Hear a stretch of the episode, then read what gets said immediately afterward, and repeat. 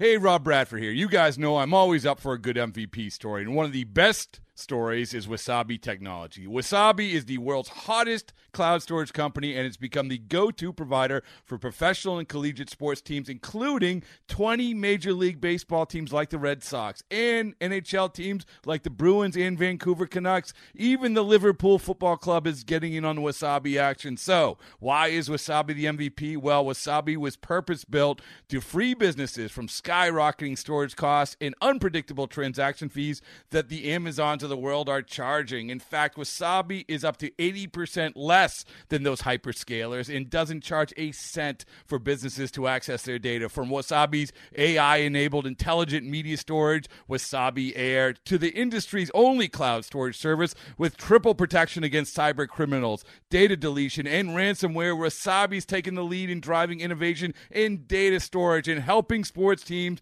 to unleash the power of their data. Wasabi, another Boston based championship team. The following is a presentation of A's Cast, your free 24 7 nonstop destination for A's baseball. This is A's Cast Live, your comprehensive look at the Oakland Athletics. Watch the left field deep. Bam going back, looking up. He will watch it fly. And 29 other MLB clubs. 2 2 pitch on Trout, and he blasts one. Way back. Bellinger hits one out. Pete Alonso, he's your home run derby champion. Join us as we take you inside the baseball universe. From spin rate to juiced balls to game changing moments, we have you covered. Spend your afternoon with us next from the town, only on A's Cast Live. A's Cast Live. Here's one into right. That ball will carry back at the wall, and it is gone. Arozarena has put Tampa Bay on top as he flicks one into the seats and right onto the tarp. And it's one to nothing Tampa Bay as he has his 10th postseason home run. Here's one into center, and the number nine man, Barnes, is aboard with one out in the sixth. Man, talk about a short leash. 73 pitches, two hits, nine strikeouts. Snell can't believe it. As Kevin Cash said, these guys need short memories and thick skin because this is the way we do it. Back to the top of the order, and Nick Anderson comes into the game. Here's a 2-0. Hard hit and fair. Down the line. Hits the fence. Digging for third is Barnes. They will hold him there on a double by Betts, and the Dodgers are in business in a blink here in the sixth. And this one gets by Zunino. Tie game. Here's a play at the plate. Throw home. Too late. Dodgers lead. Betts scores. And just like that, the Dodgers are on top by one in the sixth. Urias to Adames. Call strike three. The Dodgers win. Finally, the wait is over. The Dodgers are the champions of 2020 in a year like no other, where joy has been so hard to come by. Tonight, tears of joy. Let them flow. Here's Chris Townsend. Wow. You're really going to go Randy Newman? I love LA. Really, Cody? That's the Dodgers victory song. That's how you're going to start this Thursday, this Thursday edition of A's Cast Live. By the way, we will we will break all that down. Very good job with with the audio. And boy, do we have a guest list for you today. We keep rocking and rolling. It doesn't matter regular season, postseason, off season. Rick Honeycutt, former pitching coach for the Dodgers. You remember him as a great lefty for your Oakland Athletics, as he's a world champion from the 1989 team. He was there. He's now a special assistant after he retired as the pitching coach. That's why Prior is the pitching coach for the Dodgers now. Rick Honeycutt is going to join us at 115. Kevin Frandsen from the Phillies and now working for MLB Radio on Sirius XM, former San Jose State great, will join me at 130. Dallas Braden, the lefty, will be here at 2 o'clock. 2.30 will be a half hour of Ray Fosse. three o'clock, Paul Hembekides from ESPN from the morning show Get Up There on television will be here at three, the top researcher for ESPN. And then Dan the K Man Straily.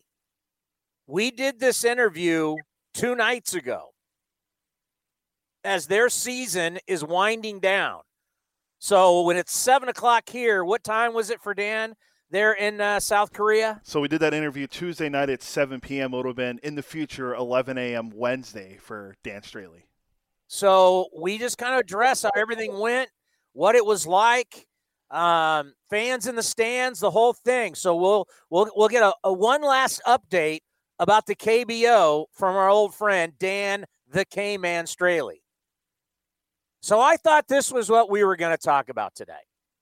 I thought we were going to rehash the World Series. But that's not what's going on here. I just saw it, put it on my phone. Cody saw it on Twitter. So I had to look at it. Seeing Tony LaRussa in a White Sox hat, White Sox jersey, as Tony they're going over uh, right now. MLB Network is going over his career and his wins and what a career it was uh, or has been and will continue. With the White Sox, he won 522 games to 510 losses. With the Oakland A's, fabulous 798 wins to 673 losses. And with the Cardinals, 1,408 wins and uh, 1,182 losses. I got to tell you, I'm pretty shocked. I'm not shocked because we we knew the rumors, but just the fact that 76 years old and this is just like flown through. This is essentially a manager and an owner, a relationship, and a relationship that they both felt didn't go long enough with each other. And when you own the team, you have every right to do, if you stay within the rules, obviously, you have every right to do what you want. And if you're the owner and you say, listen, guys, I know you want to go younger and you want to find somebody who's into analytics, but I'm the owner, and you know what? I only have so much time left. I want to win, and I believe that our best option is Tony LaRussa. I'm just trying to see how old is Jerry Reinsdorf? Yeah, Jerry Reinsdorf is 84 years old.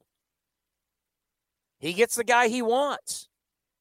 And now Randy Hahn and and and Kenny Williams, and they just they you gotta wear it, you gotta deal with it, and you're now you're going old school here, even though Tony isn't as old school as you think because they had their own version of analytics back in the day, Sandy Alderson and Tony LaRussa. They just didn't have, wait for it, computers. they didn't have all the kind of stuff they got today, right? There was no TrackMan, there was no StatCast, there's no Microsoft, there's no Apple. Those are all just starting to be in the works, right? No cell phones. But they had their own version. They created what, what would become the modern day bullpen, how to run a bullpen. You know, because so many people were back in those days, you wanted somebody like Rollie Fingers. You wanted a Goose Gossage. You wanted a Bruce Sutter. You want one of these guys that could pitch two to three innings. Now, you know what we're going to do? We're going to take a former starter who's got electric stuff. We're going to have a lefty specialist, Rick Honeycutt, who's coming up.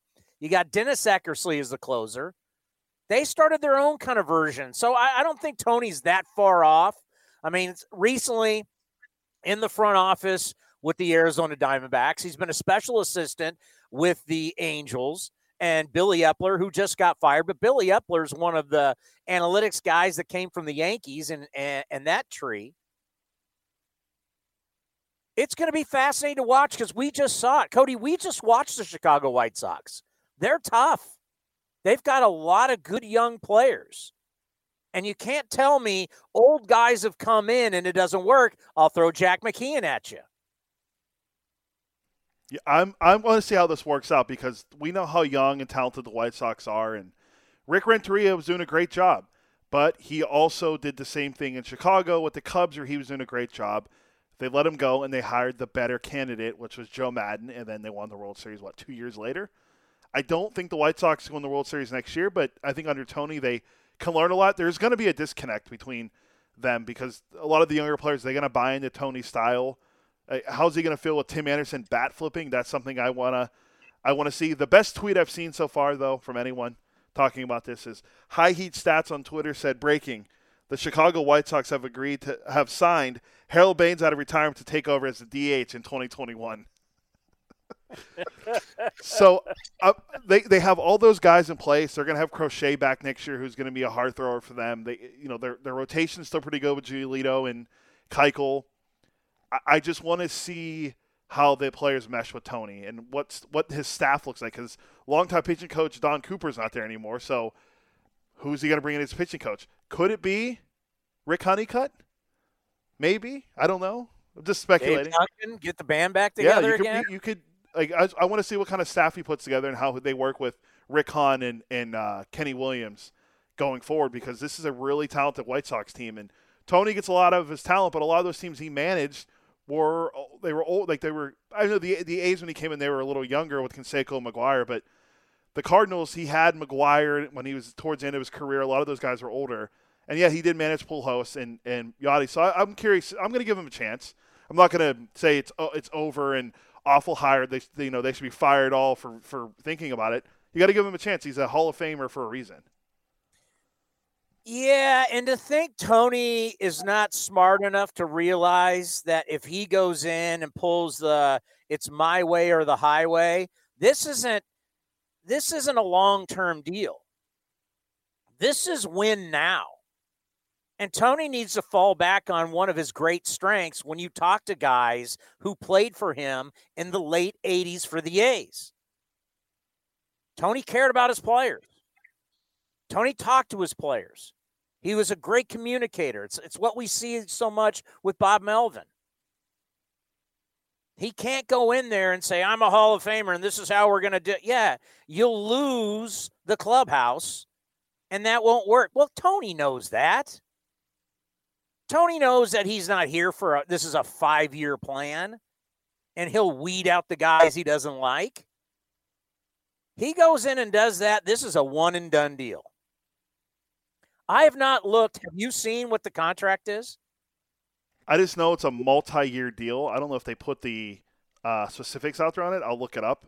Um, but they they ha- White Sox talk on Twitter has been putting out some of the uh, clips from his his presser. He, there is one where they asked uh, the the title says the White Sox have swag.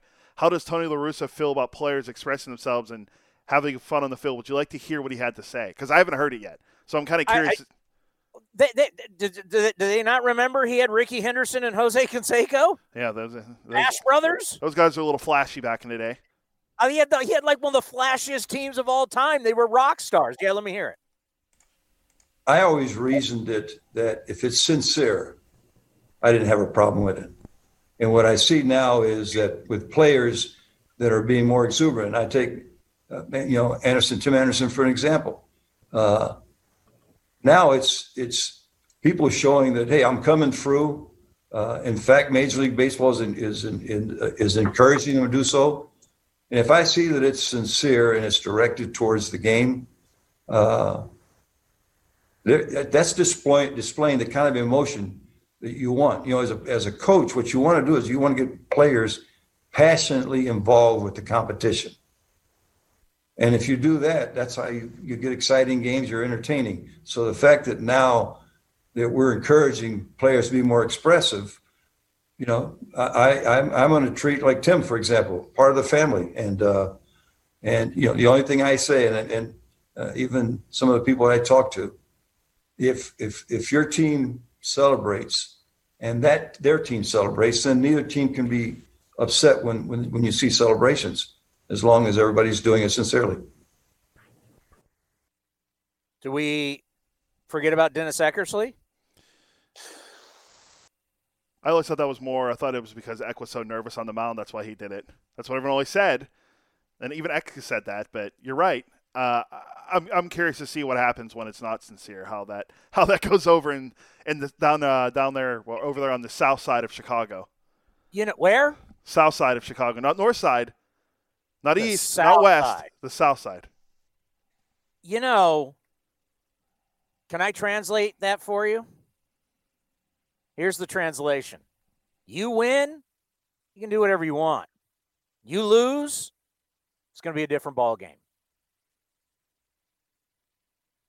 I mean, Jose and Mark McGwire, they're hitting home runs. They're the Bash brothers. Ricky's picking at his jersey. He's got the trot. Hindu. Well, they were winning. Eck point at people when he strikes them out to end the game. They're winning. That's the that's the you know if you're losing, I don't think any baseball fan does anybody really want to. Here's a great example. Joey Bats has one of the great walk off bat flips of all time against the Blue Jays. I mean against the uh, against the Rangers, right? But then, was it a year later or two years later? His team's down to the Atlanta Braves. I, I it was the kind of score where it's like 11-3. I don't remember the exact score, but it's like 11-3.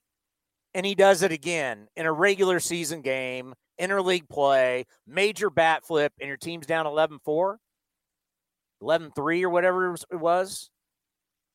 Like, that's not acceptable. I think all of us would agree if you're down by X amount of runs in a regular season game and you're doing the crazy big bat flip and now your team's just down 11 4 or 11 5, I don't know how many people would even think that's acceptable. Now, if you're doing it to win a game and your team's good, I get it. Let's have some fun. But when you're bat flipping and you're down eight runs, I mean, did- Guy- Cody, you can't tell me you like that. I mean, that's kind of like, really, dude, you're you're you're down eight runs. It, it's equivalent to the player in the NFL that celebrates a first down when they're down 35 to 10, or when a Correct. or when a player makes a three pointer down by 25 and they're doing the, the eyeballs and the three down low or the three up top. It's like you're losing by 22 points still. Uh, there's nothing to celebrate. Now, it- it's vice versa. If you're up that much and you're celebrating, I always feel like you should, you know, you could celebrate, but be don't go over the top like we see with a lot of guys. But yeah, if you're losing, please don't celebrate. You have nothing to celebrate. You're losing by double digits probably, or you're down by a certain amount of runs. Don't celebrate. This man had a great career as a left-hander, great career in the postseason, and a great career as a pitching coach. Rick Honeycutt retired from the Dodgers, but he's still a special assistant. I mean, Dave Roberts, what do you mean to Dave Roberts? Dave Roberts gave him a shout out there in Arlington after the win. We got a chance to catch up with Rick Honeycutt from his home, and we could, and he was there, by the way, in Arlington for the series. He's back home now. We congratulated him on winning a World Series. Oh, it was uh, extremely gratifying, know, for the organization and for for the you know all, all the guys, especially the, you know the guys that have been there so long and had had failed. So that core group of uh, Seager and even Bellinger, but mainly I'm extremely happy for Kersh and Kenley and uh, Turner that had been there, you know, the longest of the guys. So it was uh, it was quite a moment for sure. How did you feel when Dave Roberts gave you a uh, a shout out there after the game?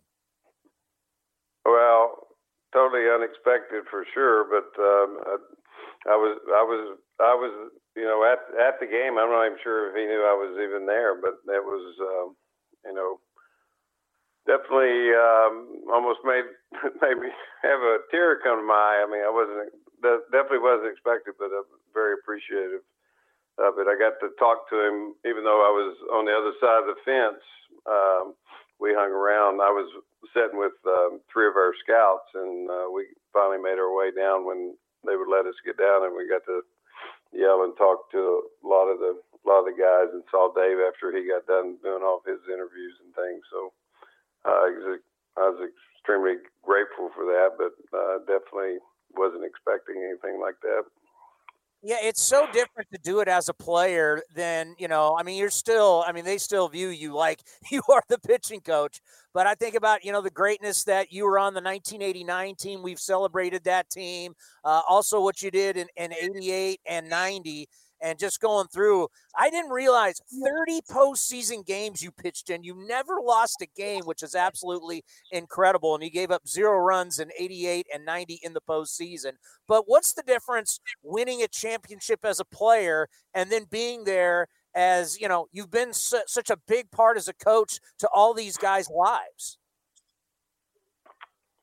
Well, obviously, you know, you you uh, come up just you know wanting to play in the big leagues, and obviously you know you dream as a kid getting the chance to play in a in a World Series and, winning a World Series, and that finally you know came came to pass uh, after you know a, a long time playing. But um, you know as a, as a player, you're just you know you're you know your competition is on the field and you get to compete as a group and there's nothing that replaces that and then get the opportunity to coach it's it's it's different because the you know the um, then you're kind of living through your guys you know your preparation for them and all the things that you've done you know during the during the course of the season the then wanting them to continue to excel and um, and do well and um, you know the the pain that you feel with them when you when you lose. I mean, it's the same as a player, but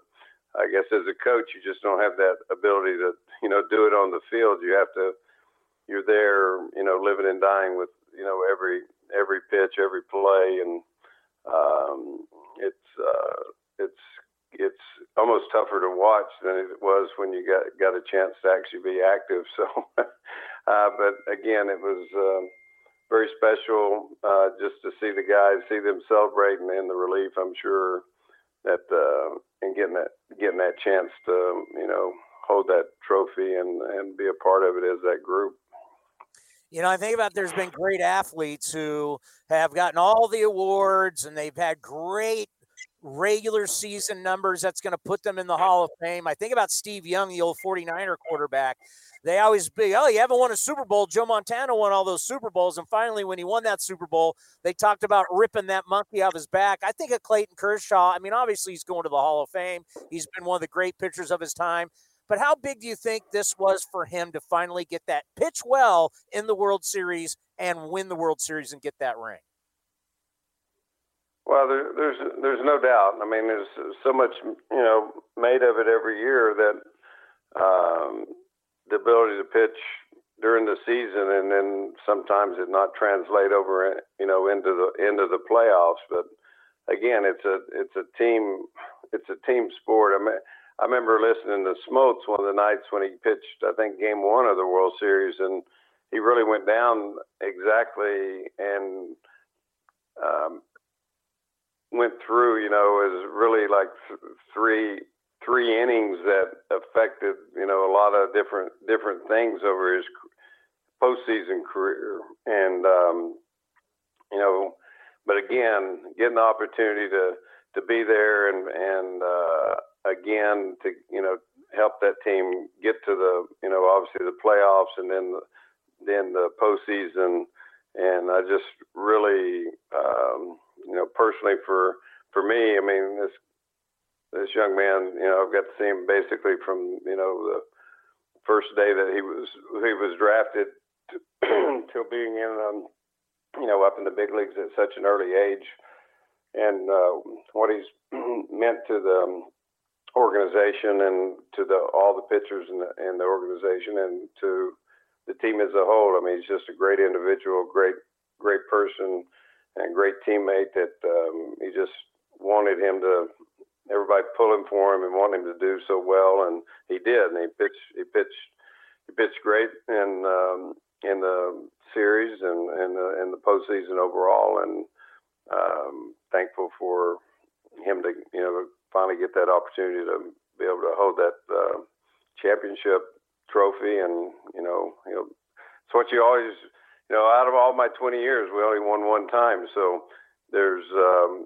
um, as a player. So it's it's it's one thing, you know, to, they just can't take that ring away from you. You can talk about all the all the you can talk about all the uh, other things, but you can't take that championship away from them ever.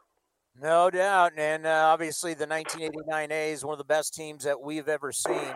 Uh, going back to the the big decision in the game that everybody's still talking about is Kevin Cash taking out Blake Snell. What do you think about that move? Well, you know, I, I think I was I was at the game and I, I was just as shocked as anybody when he come on. You know, uh, I think Barnes got the base hit and then he's got the the lineup coming. You know, up for the third time, but he's at setting at 75 pitches and basically it just dominated dominated the game, uh, much like he did in Game One.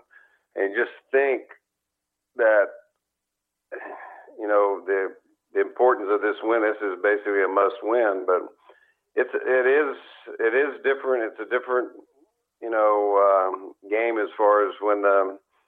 I mean, you could say the same thing when when uh, Dave took took Kershaw the other night, and after five and two thirds, he just thrown seemed like he was just getting into his groove and just had gotten you know two guys out and two pitches, and um, of course the move paid off for us that night. Um, our bullpen came in and did the job, and um, if their bullpen would have come in and did the job, it'd be probably less talk about it. But at the same time, you think that with him sitting there at 75 pitches, that he definitely could have could have you know went deeper in that in that game, and um, but um, that's you know it's a it's a strange strange game when you're you know when you plan for these and they go through uh, looking at almost how many batters and this third time through the lineup is you know kind of the it's like their their focal point now not letting a starter uh, go through that unless there's just a you know a, a, having a large lead. But you know he by far was had pitched their best for them as a starter, and you you would um, I'm sure that um, as a Rays fan had to be almost shocked that uh, he did make that move. If if Tony La Russa had come out and tried to take out Dave Stewart that early in the game when Stu had a one nothing lead, how do you think that would have gone down?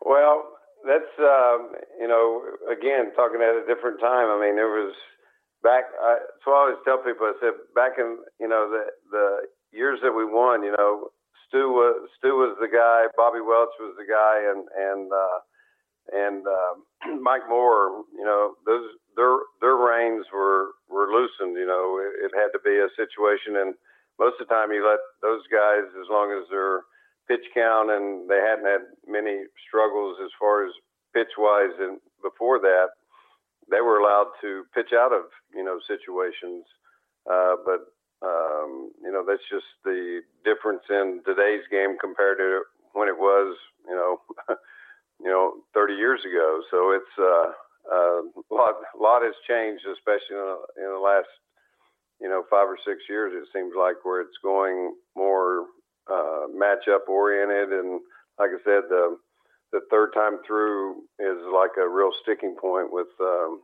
with the um, analytics. It seems like today. and how about your old skipper Tony La Russa at 76 years old is going to be taking over the Chicago White Sox? When you heard that news, what'd you think about Tony getting back in uniform and being on the bench? Yeah, uh, I was definitely um, a little. Um, I saw where his name you know, it surfaced, and you know, I, I know him and Reinsdorf go back a long way, and I'm sure Reinsdorf maybe had even reached out to him, so I'm not really sure, but I think I'd, I'd say Mr. Reinsdorf had spent a lot of money with for on that team. You know, brought in a lot of free agents, and they had a, you know, they had a good year, but then failed in the in the first round. So, um, you know, I'm I would think that uh, the, the owner has the final final say, but he, I'm sure, had a lot to do with uh, um, asking Tony, and um, sure Tony has some, for sure, some um, allegiance to Mr. Reinsdorf, and so I think um, you know it's you never you never know. I, I would say Tony still looks great. He's in great health, so um, it's not that something that he needs to do. Obviously, he's he's won uh, championships with uh, you know with the A's and with uh, St. Louis, so it's not something. He's a Hall of Fame manager, so it's not something that he he needed to do for any reason. And uh, but I would say that uh, he probably is somewhat doing it. Uh, for Mr. Reinsdorf, and uh, he'll come in and and do a great job, and hopefully help help that uh, organization win.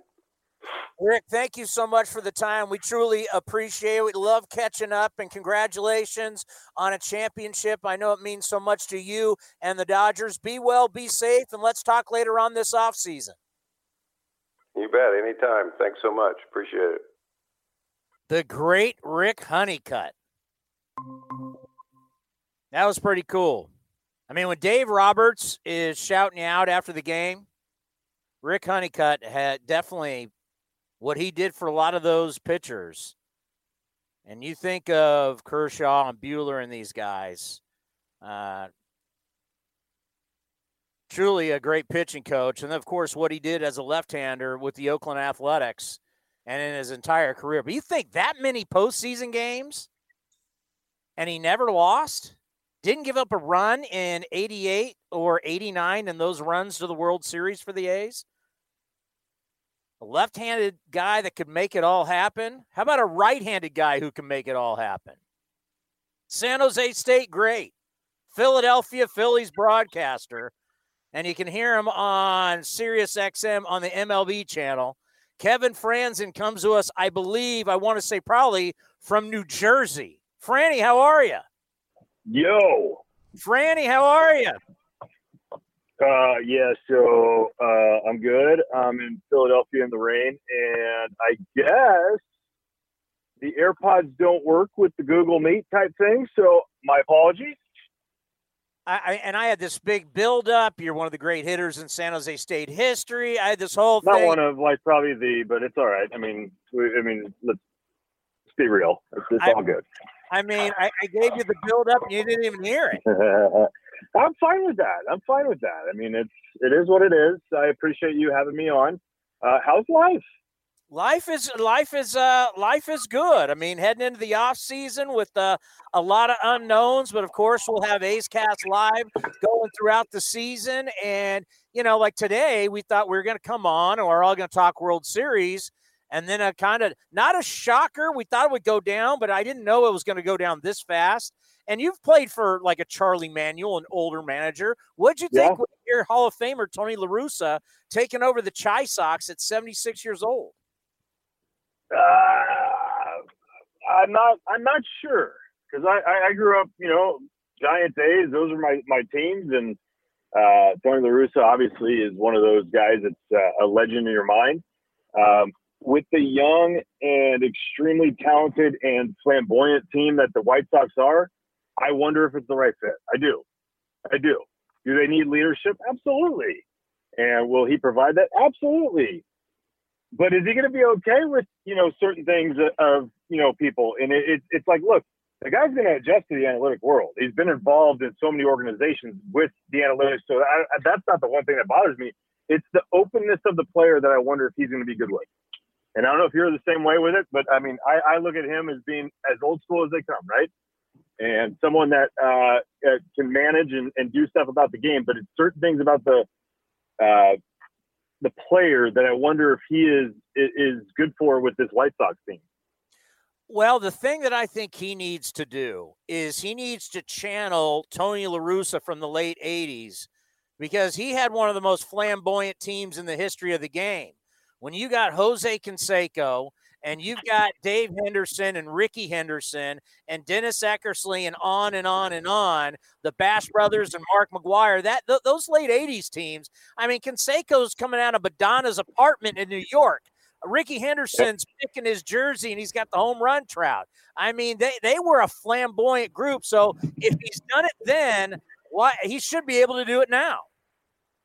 I mean that that is 30 years ago, you know, and so we don't know how people react in, in a 30 year span, how they change and you know what what's going to go on as far as any of that. So, um, yeah, I'm like, dude, it's exciting. Come on, it's Tony La Russa.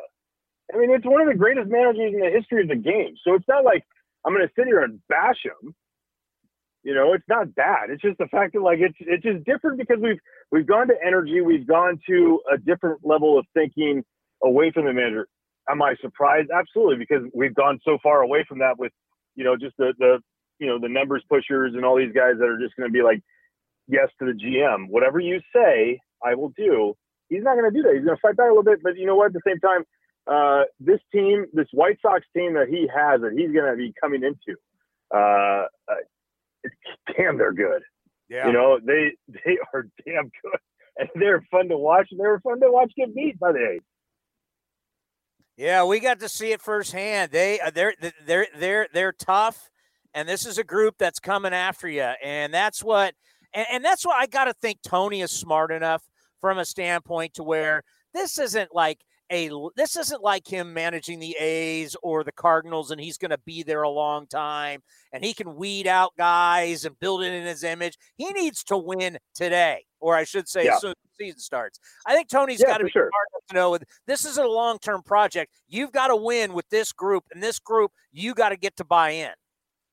Yeah, and you you wonder if management for the White Sox is going to be putting him with a younger guy as well, right? Like someone that is there in the organization to kind of mold and see how you know what I mean. Like I, that's the only thing that I'm thinking with this whole thing is like this is a great move if you have the next one in in mind, and that next one in mind is is someone that is maybe just off the field or whatever that needs maybe a little coaching, maybe a little bit of whatever about how to manage. Maybe instead of doing the minor league way, they're going to go, you know, that route. So, and I wonder if that that's a part of it. Um, it. It'll be interesting how he sets up his staff. Obviously, we've seen the staffs that he's he's had in uh, in, in St. Louis in recent years, uh, you know, and and they're just phenomenal. Uh, the development of those players in general in that organization were always phenomenal. So uh, it'll be interesting. Um, but I also think that there's more to it uh, as far as the building of this franchise and building of the players within it already, right? There's a lot of future that is there um, and, and what's coming up next. So, I, I, I think you just made a great point, and I don't know the White Sox organization enough to to answer that. But yeah, that would be you get a young guy who probably a lot of the young players already know. He learns like a mentor. Tony La is like his mentor. So when Tony's ready to fully retire, he just hands over the reins and you just keep it going. And that guy leads these young players as they all get into their prime. I love that idea. We'll see if that's going to happen. Uh, now that you've had a couple days to think about it, and you did a great job on Sirius XM, and uh, you know I was listening to you and Mike Ferrin breaking down the World Series. Uh, now that you've had a couple days to think about it, how'd you feel it went down? um, the best team won. Truly, the best team won. But it sucks that the best team won on a decision by an organization, not by the manager. I'm going to say by the organization that really stripped away uh, a huge, you know, part of the story in in, in baseball history. Uh, what Blake, Blake Snell was doing was something special, and it, it's unfortunate. I understand completely what the Rays are all about, but look, if you look at Blake Snell's, you know, splits, he's a two. He goes like two. It's I can't remember what it was, like 204 first time through, 234 the second time through, 247 uh, the third time through in his career. This year it was 140, 307, 304. So if, if they're going by the numbers, shouldn't they have taken him out after the first time through the order, right? you know, and, and and you look at you look at Mookie Betts.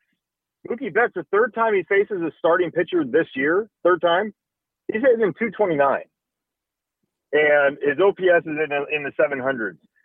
The, you say the same thing about Corey Seager. He's 1130 first time through and the second time through OPS wise. He's 760 in the third time through facing a guy. So I, I just said like none of that added up to me. None of it did. The eye test, the numbers, nothing. I mean, there's there 29 fastballs that he threw, and not one of them was put in play. Come on.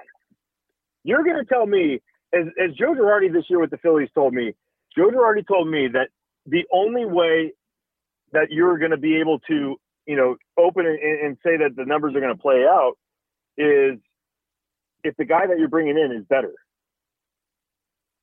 And it, did they have anyone better? Nope. Oh.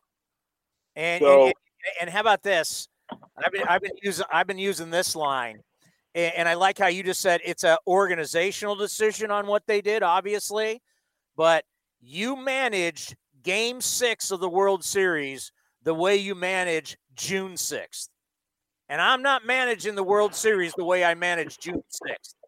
So well, I, I, mean, look, here's the other thing, County, is that like you and I talked about this. I will always, I, I will always have the, the feeling and the understanding of the situation. We, Jordan Zimmermann was taken out against the Giants. Our our national team was better than the Giants. We had our ace at that time. Our ace in Game Two of the DS in 14 got taken out eight and two thirds through his hundredth pitch. Just walked Joe Panik, who had a hell of an at bat that took two balls that were half, like maybe a half a ball off the plate. They were balls, absolutely 100% balls. Never going to say that, oh, we got screwed on the situation. No, they were balls, but he was dialed in. It wasn't like he missed, you know, like just crazy. They they squared up two balls the entire night by Matt Williams coming one step out of the dugout and pointing right to the to the uh, bullpen to Drew Storen. Drew Storen was a, a fantastic closer for us. He was not better than Jordan Zimmermann that night, guaranteed. No one was better than Jordan. No matter who you were bringing in, I don't care. That situation, i i i it's amazing to think that I cannot forget about the dugout, the dugout of the Giants and how excited they were when he got taken out. Well, that was the same thing as the Dodgers. I, I equated with Mike yesterday on MLB was that, look, there is a difference between being baffled and frustrated. You did not see a Dodger team that was frustrated. You were not having teams that was frustrated because, oh man, we're just, you know, we're squaring them up and doing this and we're just getting into bad luck. No, you didn't have that. You had baffled, baffled hitters. They had no clue what was coming. They had nothing. They had no idea. You talk about Blake Snell, who pretty much his entire career has been, you know, he crowds right-handed hitters. What was he doing that was so successful? He was able to steal strike one away. He fastballs away and getting takes on it, and it was like, uh oh. As a hitter, when you go into a plan where you are convinced that he's going in, and this guy is now able to spot up away, and then he was able to go up in the zone, brings in his slider and his curveball, not as much as you would have thought, and he has his chance. He has four pitches. Like he, the the sequencing that he had to some of the guys, he still had pitches to go to. Mookie Betts had had seen like five fastballs, three curveballs, a slider, and a changeup. Something it was something like that. Like that's nothing. You know, you had a guy like Corey Seager. He saw he saw fastball change. He saw fastball curveball. That's it. Nothing else. So you're going to tell me that he had nothing else to show him that third time through? You know, he was so sharp in what he was doing, and he was so convicted in what he was doing. As an organization, like you can't just rest on the number. And Well, numbers, I, I don't know. It just to me, the eye test in that situation in an elimination game, that it that is what's in front of you. There is no numbers in, behind you, ahead of you, or whatever. It is the moment. I love how you say on this night. Because later on from ESPN, we got Paul Hembekides. He's got all the numbers of why it was the right move.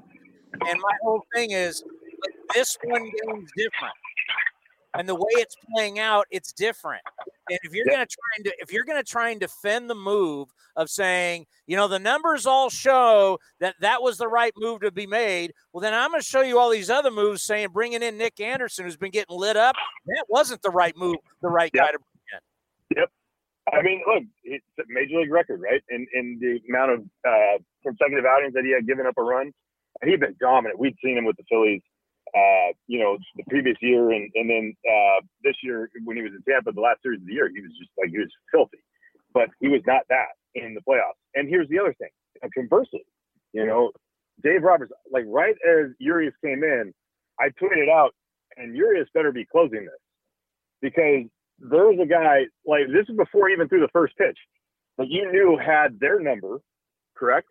Like just already it was he, he had he had the Rays, and he comes in deals on the first guy he faces, and it was like, all right, what's Dave Roberts going to do? Puts him out there, and then you're talking about like a dude rolling through in the eighth, and you're going, oh, there is zero chance he he he can go to the pen, and he didn't. You know, numbers. I'm I'm sorry, I don't think the numbers would have said keep Urias in. Yeah. What what what we saw was the same thing again. You go back to 14. What Boch saw with with us and how his team was just uplifted by a guy being taken out in that same postseason in the World Series in Game Seven. He saw Bum. He looked in that other dugout and he saw defeat.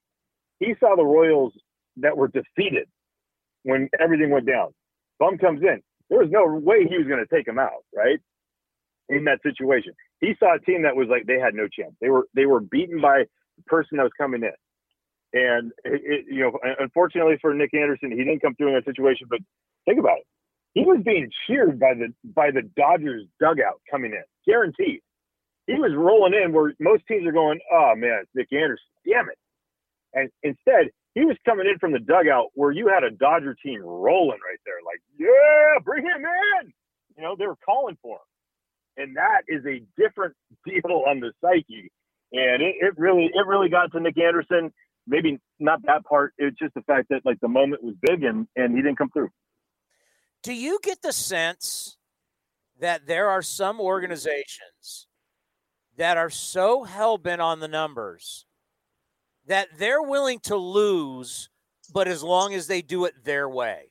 Like they're not going to make change. Yeah. This is how we do it. And I'll go down with the way we do it. I rather lose than do it another way. Yes. I, I think as we've seen with a lot of these numbers, we could talk about how intricate the numbers are and how you know certain teams have the, the database and you know data sets that, that that work for them and stuff instead of being like look each game is its own. Like the, the 162 i get it but when it gets to the playoffs the emotion is not the same. Again you cannot quantify quantify what emotion brings to anything and everything whether it's a pitch whether it's a batter in the box watch you know seeing that pitch what is his heartbeat? What is all this stuff? You cannot quantify that in that moment because the, that the, that moment, those playoff moments, are way bigger than anything that they've ever faced in the, in the regular season. And unless you're Randy Arozarena or you're Corey Seager, I mean, those are two guys that are on different levels. But yes, I do believe that teams are willing to do that because look, they put all their eggs in one basket with with the numbers. They've simplified in their minds what decision making should be done and made in in and throughout that organization. So I I 100% agree. There, I mean, there's there's no deviating from the plan. There really isn't because if there's if there's a team that's going to you know show us that they can deviate, it would be the Rays. They didn't. Let's end on this. How, how do you? How you, we're seeing a bunch of guys' options be declined. We're going to see a flooded uh, free agent market. What do you think this offseason is going to be like for free agency and players? Um. You know, I want to say it's going to be the NFL the very first two days of, of free agency. I want, I just want to believe that, and then they're going to be, it's going to be really cold, and then it's going to get really hot when when we understand what's going to happen as far as more towards next year. Um, but I'm almost leaning towards there's going to be more February signings than we've ever seen in our in the history of the game, and I'm I'm nervous for that. And you know, there's there's so many things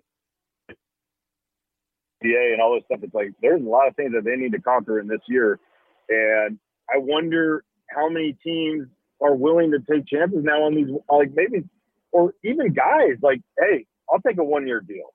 You're to give it to me early. You're to give me that much money early. I wonder how many of those are going to be out there. You know, and you know the one that I there's so many guys that are out there that are so you know exciting to know that they're on the market. JT being one of them uh, is not exciting for me because I'm a, a Phillies guy and uh, I want him back here. But I'm excited for him knowing that he gave himself this opportunity, right? As far as hitting free agency, um, I'm so I, I, I just I'm hoping Marcus Semien lands somewhere, and whether it's Oakland, back in Oakland, or you know Philly, somewhere where he is going to be loved. Because that is one hell of a player, and that's the one guy I'm so excited about for this offseason. And and knowing that he can get a market, he is young enough. He is so damn good, and he's made himself into that being so good. I, I mean, it's not, it's not even. It's just the fact that you and I've talked about him so much, and the appreciation for a guy like him. I am, I am so excited for that guy. When you coming home? Uh, I don't know yet. Uh, little man isn't ready to fly yet, so you know, DJ's uh, what? He'll be a month old on Tuesday, and and exciting times for us. My parents were here for two weeks. My uh, mother-in-law was here for a week, which was fantastic. And uh, yeah, I mean, I just know I'm, I'm playing golf on your tab when I get home.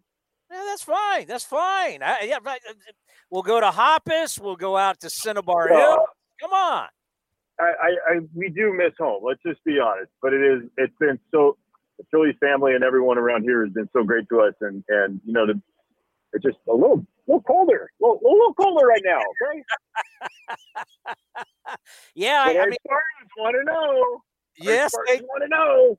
We won a home game against a D1 team to start the Can season. Can you believe that? Oh, I was like, oh, man, I was like, it took me back to the days of Grambling when they showed up and we whooped that. You know what I mean? But oh wait, they weren't even. They were one double A then. yeah, it was. Uh, it was like the first time since like 1987 or something like that. Was was uh, which which Garcia was the uh, the quarterback then? Hmm.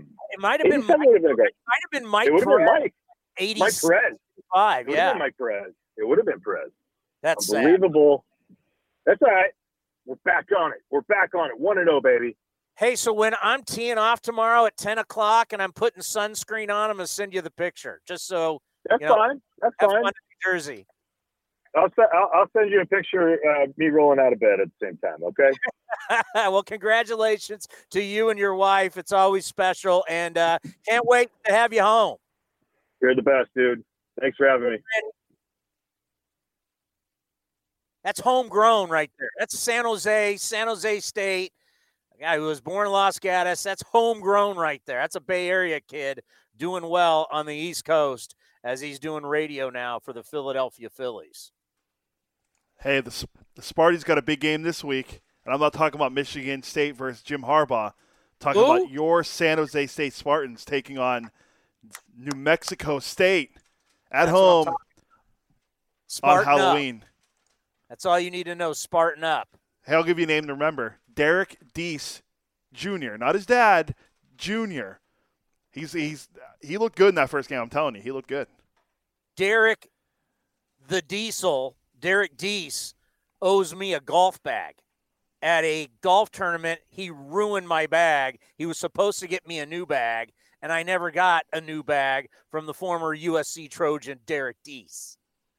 Well, since we're not allowed, since we're not allowed into the into the stadium, because I'm sure he would be there. Can you imagine if I just walked up? Hey, you owe me a golf bag. He'd be like, "Who the hell are you?" He, yeah, who, who, who are you? As Kevin Durant once said, "Who are you? Why do I got to talk to you?" you know, he, Franny makes great points. I love Franny on the radio. I thought the point about having a young guy with Tony La Russa to like, groom, like why not, you know, sit there and learn uh, from the master. Exactly. That's a smart move. I, I, I don't think the White. I, I, mean, I could be wrong. I'm with you. I don't know the White Sox organization as well as other people do. And like, I the only guy I ever really knew what the White Sox was Don Cooper, and he's not there anymore. And Hawk Harrelson, who's not there anymore, he retired. So, I think having a young manager who could take over for Tony in a couple years is a smart play for all those young players they have. I, you got to find the right guy though, and he has to put together the right staff for this team because they had a lot of expectations last year, and then he they're going to have even more this year. I still think Minnesota's still the team to beat in that division, but uh, with the Indians not bringing back Brad Hand, they're looking for a reliever, and who knows what goes on with Lindor? Although we might he might not get moved at all because of how much money he's going to want. So a lot of pressure, a lot of pressure on Tony, but he's done well with pressure on him. So, and I got to tell you, his point of tonight, tonight, this game right here. The data says this, Chris. Yeah, but tonight's different. This is a different situation. This is game six. Yeah, but look what happened in game two. Look what happened in another postseason. Look what happened during the regular. Tonight's a different night. You went away from the hot hand for a guy who hasn't been hot, who set the record. Well, was the record for most consecutive outings, giving up at least one run.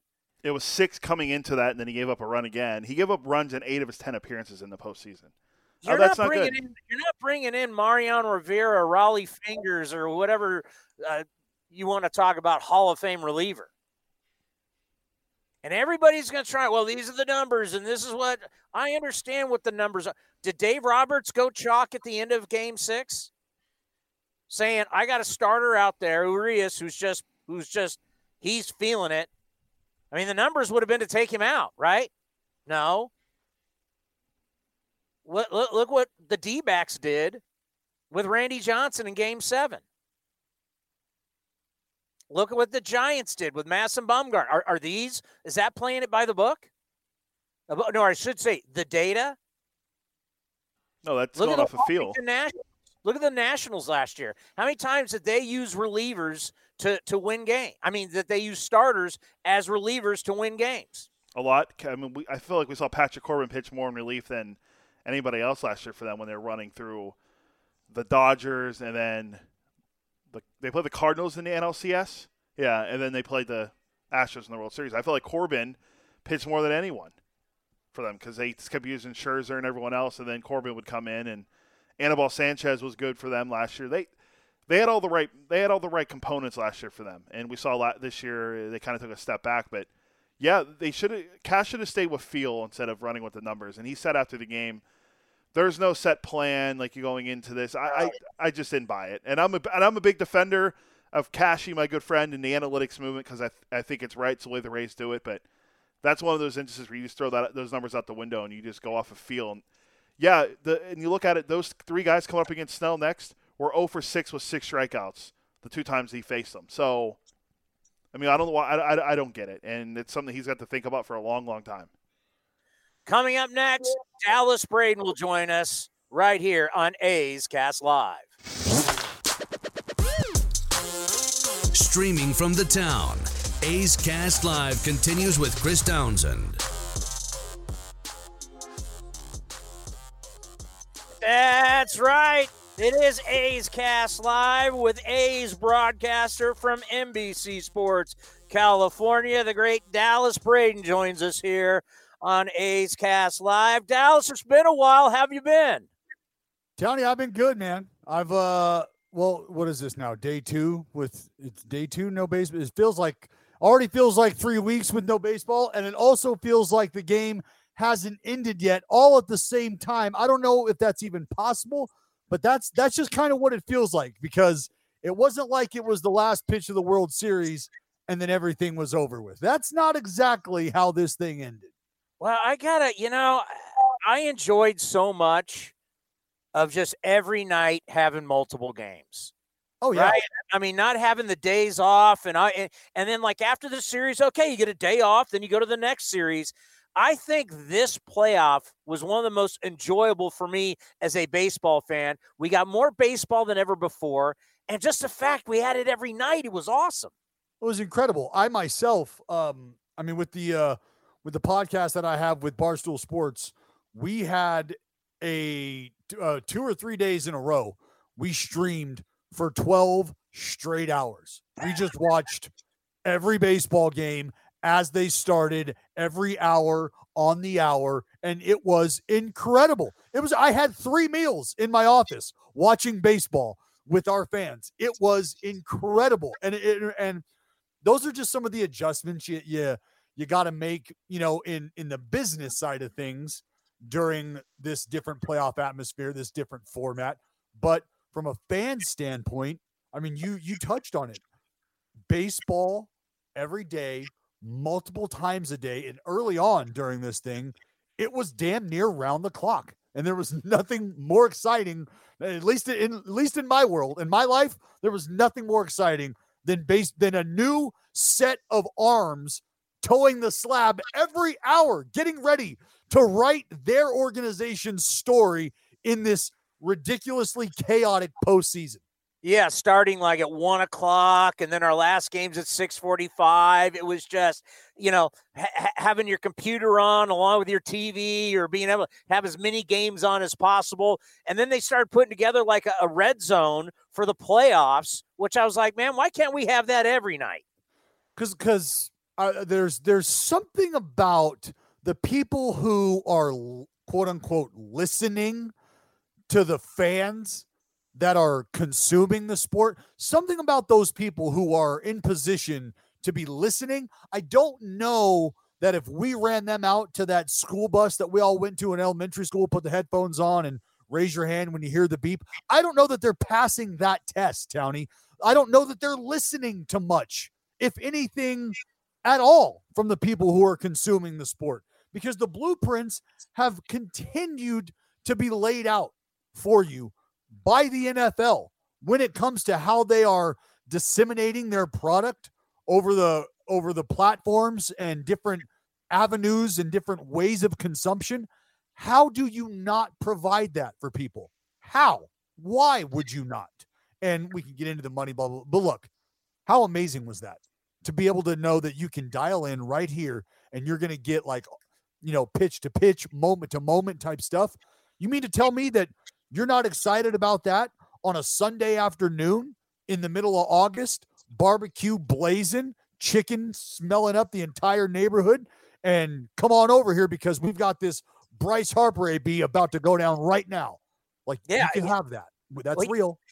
You know what I like? I like the multiple screens and they just the broadcaster takes you to the next game that's the but all the other games stay on the screen. Sure. It's just you switch over to the game where there's a situation where a guy could score and you just keep flipping around but you keep all the games on but the the broadcaster the guy who's back in the studio just keeps flipping around where the most action is.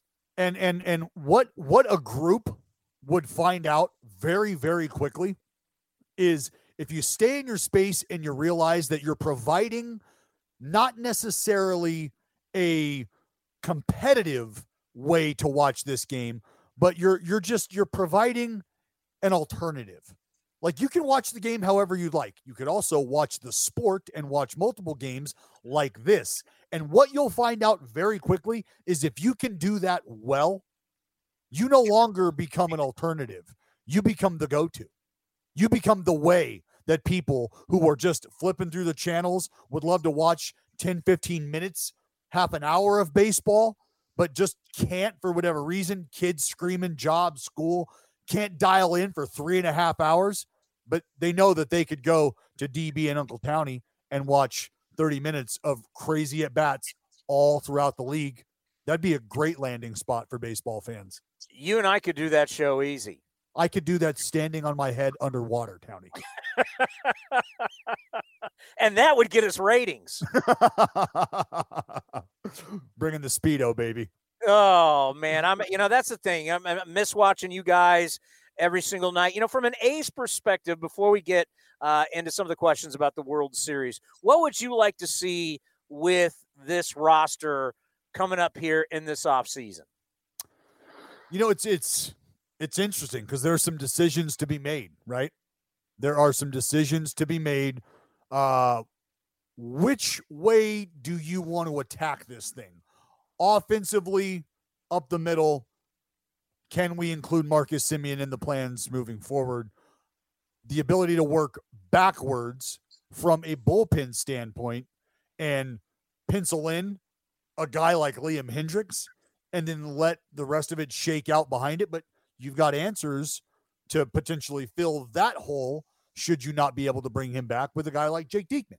Um, so I think it's going to be a question of where I think the organization feels like their strengths in the minor leagues and or on the outside of that 25 core looks like. Where are you best suited to be able to bring reinforcements in without feeling like you're not competitive? And if that's on the position player side, then I can see them really trying to figure out what they're going to do in that starting rotation because there's got to be some there, there's got to be some give and take there, right? Bassitt has has planted his flag. Um, you're going to continue to give those opportunities to Luzardo as we see him grow. Um, I, I, I think what we saw is there's there's obviously pop in that lineup, but if the usual usual suspects aren't there and aren't clicking, and we can point to the the step back that KD took, then then where does the juice come from? And maybe that's something you pay attention to. They went out and got Jake Lamb for a reason. Obviously, Matt Chapman's down, but Jake Lamb fit a he, fit a bill that they were looking for. Power potential maybe from the left side as well. Um, second base is going to have to get decided, Townie. I would love to see. I would absolutely love to be able to tell fans of the Oakland A's that you're going to watch Chad Pinder get 500 at bats. I would love to be able to tell Oakland A's fans that. And I think he's earned that right. How? I mean, come on.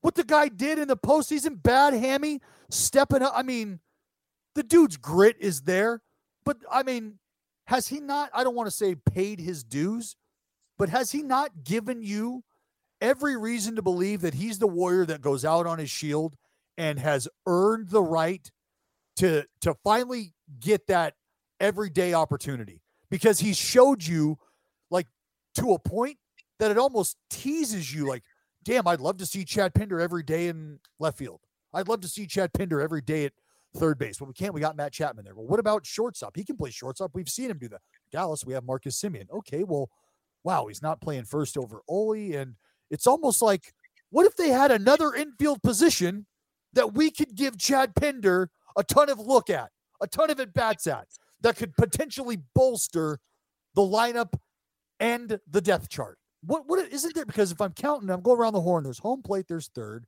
The guy that stands in between third and second, he plays. Oh, short. That's right. Second base. Second base, Townie. I don't know. I, yeah, I, I, I, I, remember the last post game show after they got eliminated. I was like, "Can we, can we find?" I in our last Bob Melvin show, I asked him about it. I was like, "Can we finally just give this guy an opportunity? He's a better athlete than you think. He's got better power than you think. I mean, he's obviously a very good athlete, former shortstop. I mean, it's kind of, it's kind of a no brainer, and he's well, and, and and it's and it's it's that you take uh you take the temperature of the room within that within that room, and to a man, you, you, they'll tell you who's uh like who's got the most juice, who's got the most pop. Chad Pinder's name, if it's not the first one out of guy's mouth, they don't end the conversation without telling you, oh, and by the way, don't sleep on Chi. That's how that goes.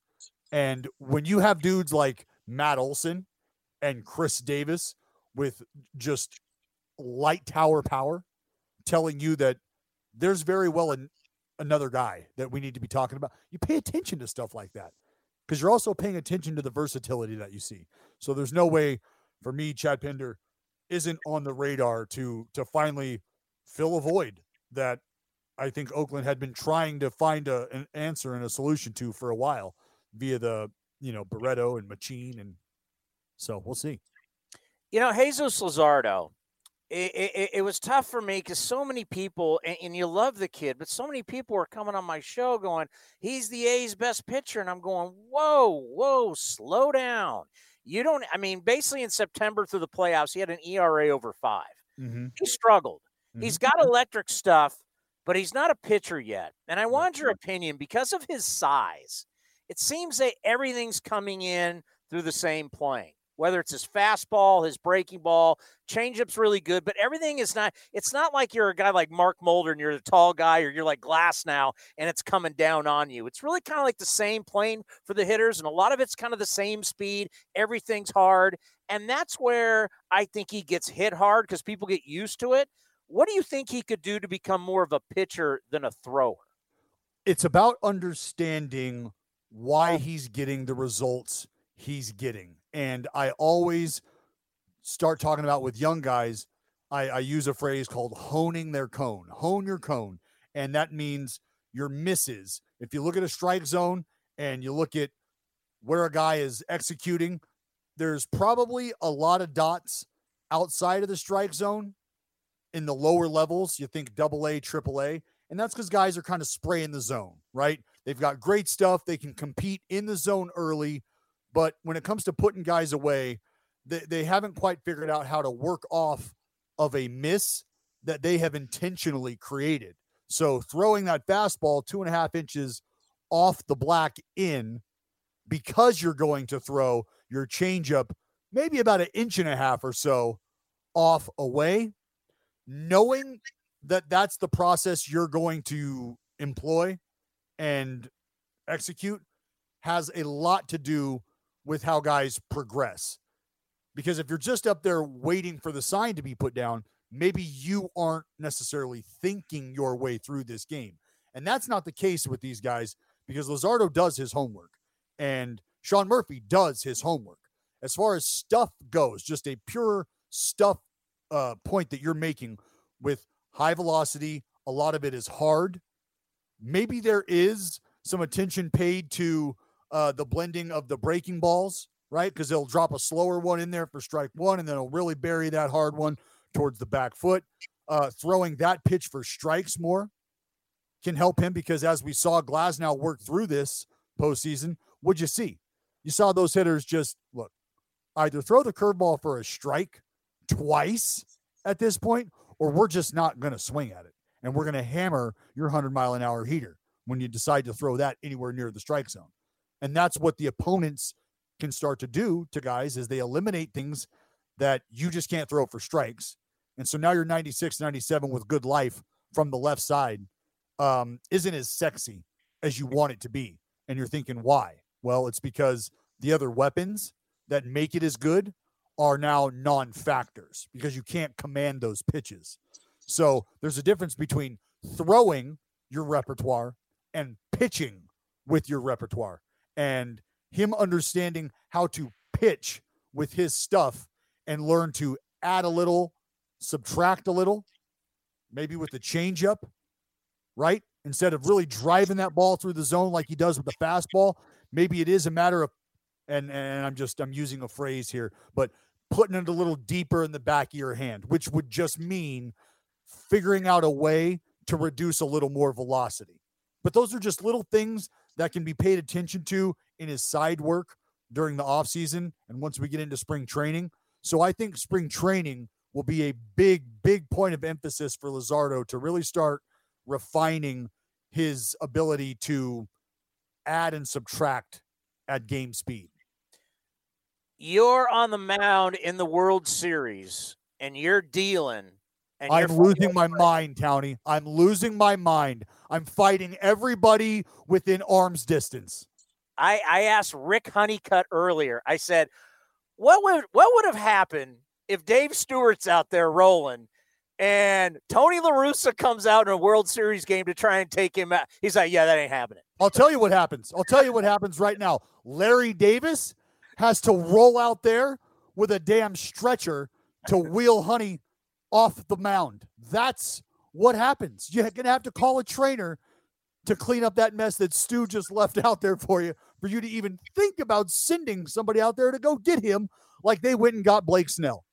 Absolutely cannot happen. He was robbed of a legacy moment. The organization was robbed of a legacy moment, in my opinion. And I said this we don't know what it would have looked like at the end of it all.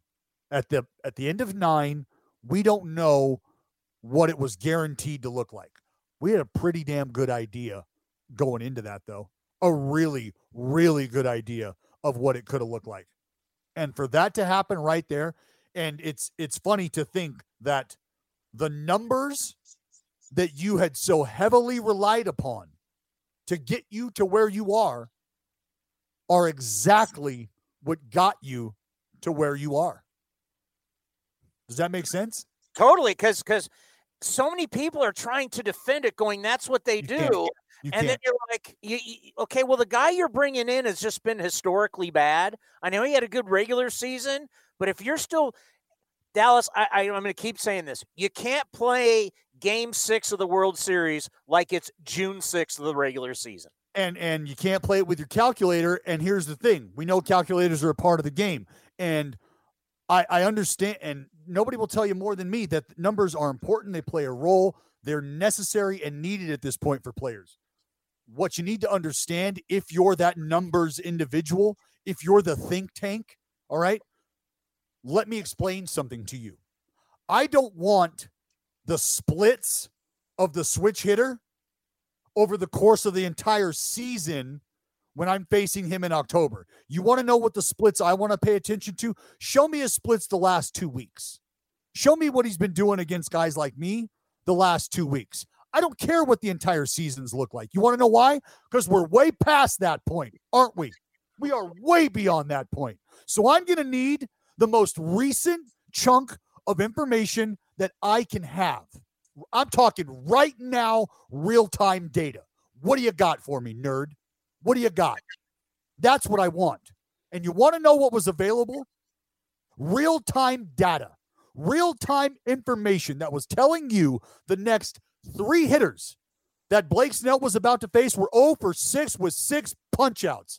The real time data was telling you that the first four hitters in that lineup were 0 for 8 with seven punchouts.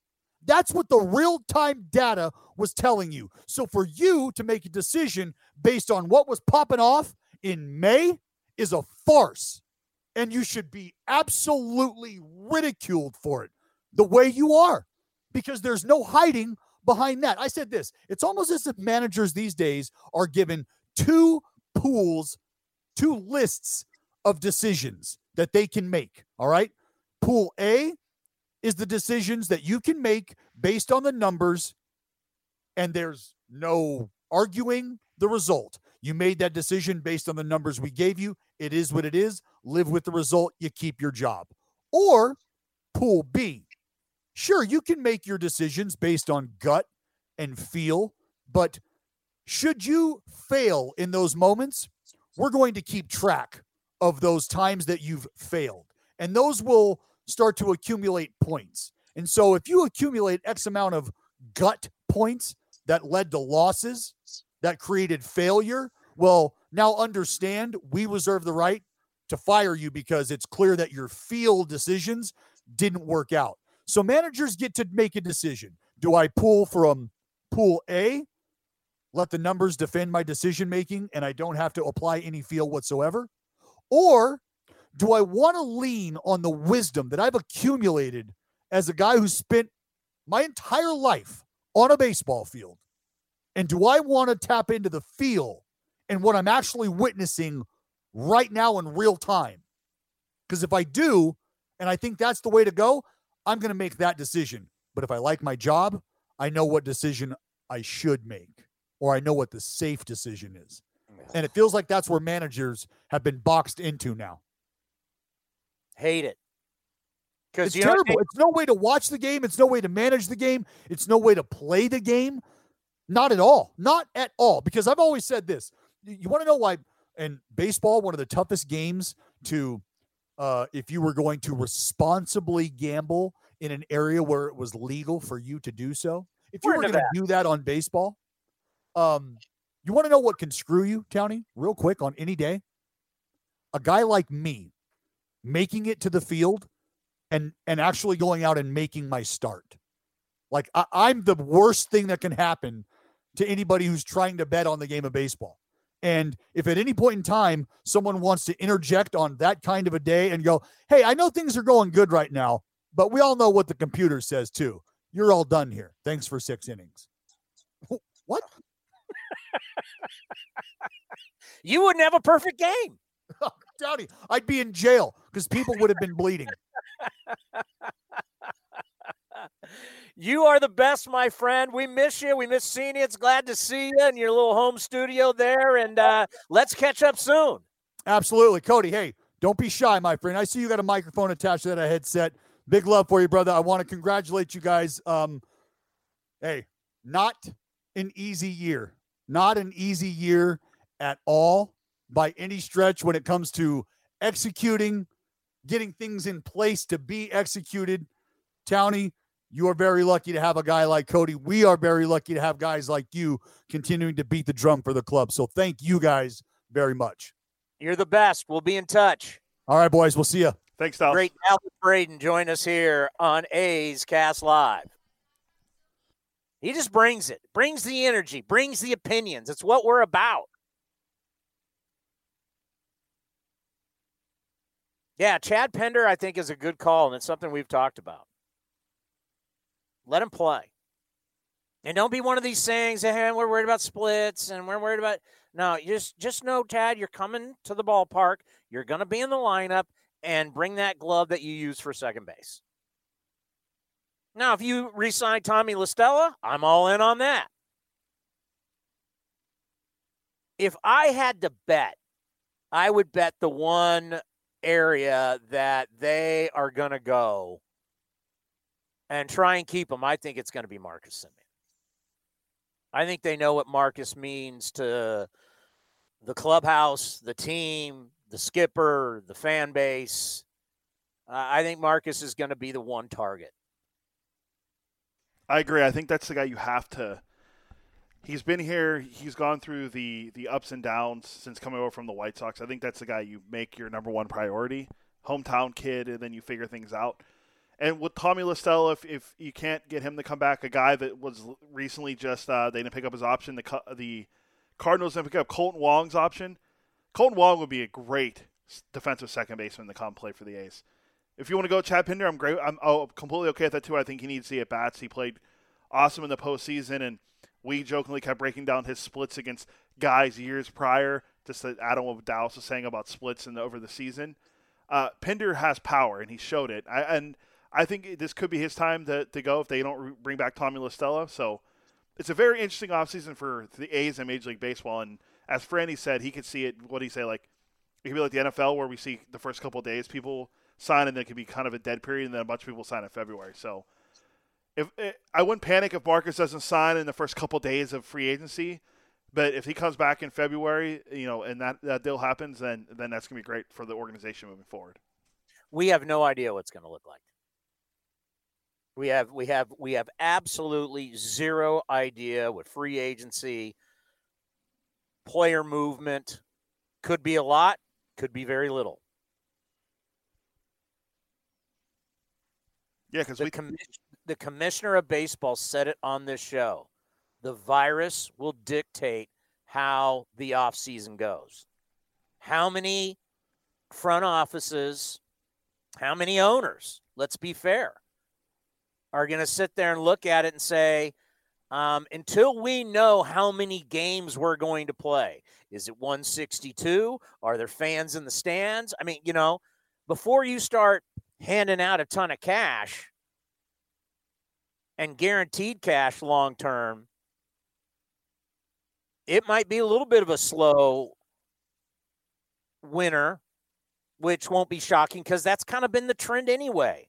Harper, Machado, you know, they got Gerrit Cole done early, but, you know, Rendon. But I'm not going to be shocked if we're going to, hey, they'll just give us stuff to talk about in January and February.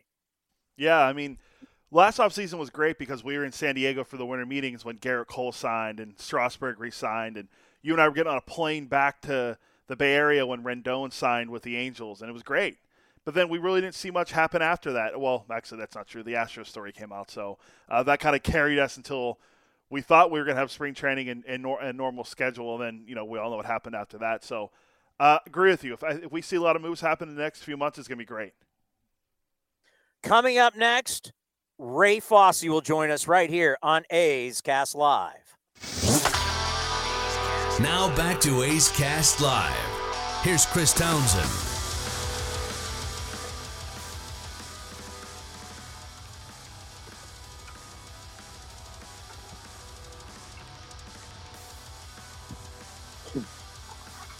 It is A's Cast Live, and the great Ray Fosse joins us here on a Thursday. A Thursday is now a Fosse day.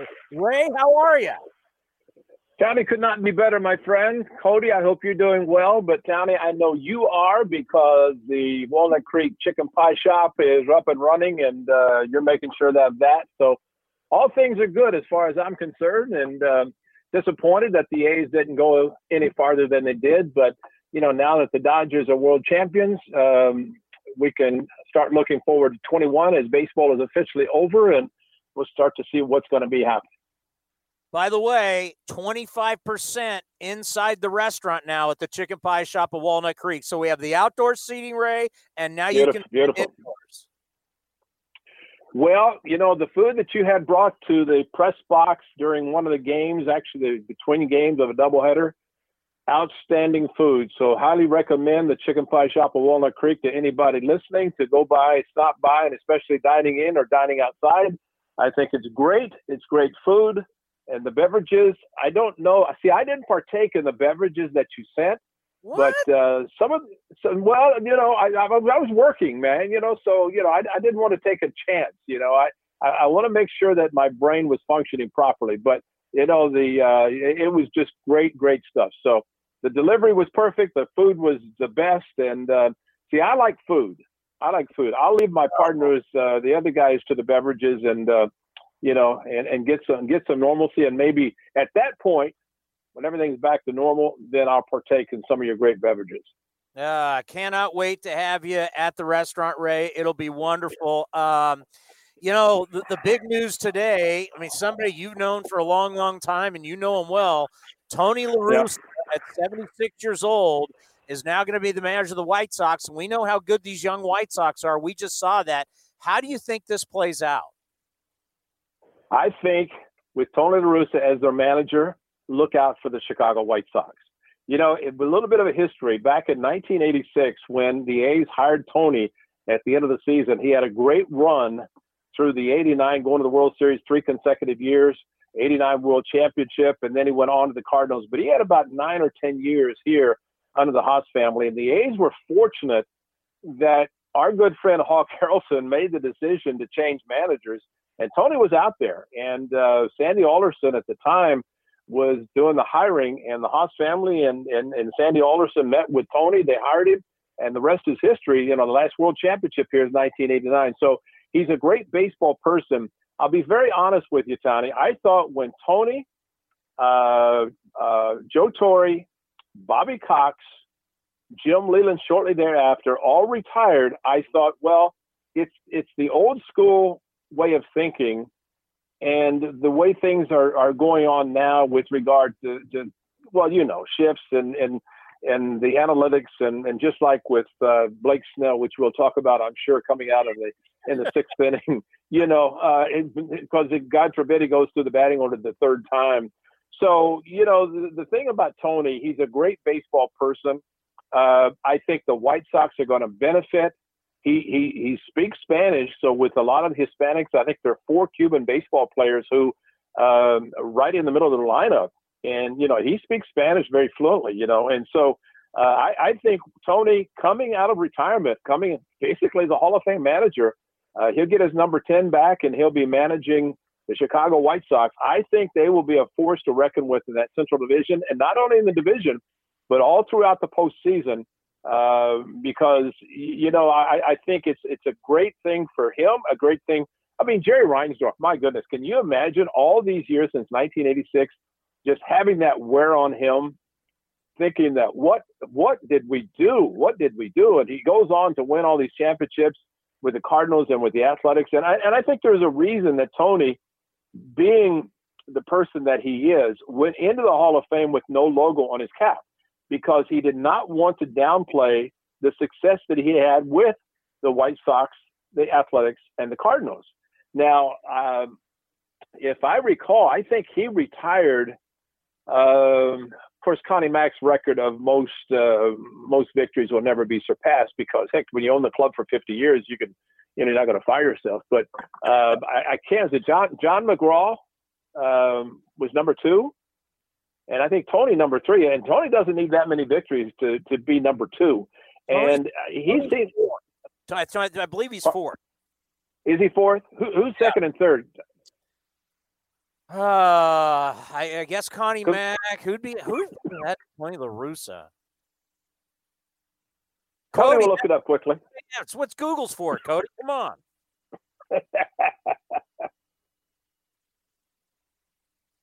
You know the one thing our, our buddy Kevin Frandsen made, made a good point, Ray, is what a, what a time for the White Sox to groom somebody, have somebody be the bench coach, sit there under Yeah. Tony and learn for a year or two.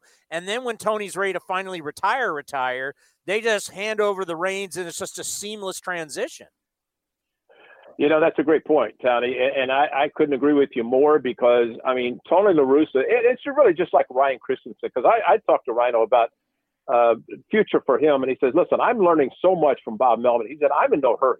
He said, I, I'm enjoying being the bench coach because he said, I'm like a sponge that I watch everything that, that Bob Melvin does, how he reacts with the players, interacts with the players, and how he manages a game.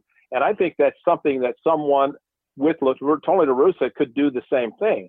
I mean, Tony wants to win. He's not coming back just to mentor somebody to take over. He wants to win. And I know Jerry Reinsdorf, I could only imagine that meeting. It- It's not a formality of saying, okay, we'd love to have you back. You're coming back full circle, coming back to manage the White Sox. Tony wants to win. And, you know, he's been in the front office of the White Sox, uh, the, uh, the Red Sox, just recently with the Angels. And uh, I'll be honest with you, when I heard he was talking to Dave Dombrowski, he and Dombrowski were interested in uh, uh, having a franchise in um, some. Where, where was it down in the south? Um, Nashville. Nashville, Nashville, Nashville, and uh, I thought maybe ownership would be something that he'd be interested in. So whenever his name surfaced as a potential manager, I was a little bit stunned, and even more stunned today when they made the announcement that he was hired. I'll be honest with you again because I, I don't believe that anybody interviewing with the White Sox had any chance if Tony was really interested in managing. Because as much as Jerry Reinsdorf won in 2005, never forget Paul Konerko giving him the baseball at their big rally in downtown Chicago. He gave him the, the, the final out baseball.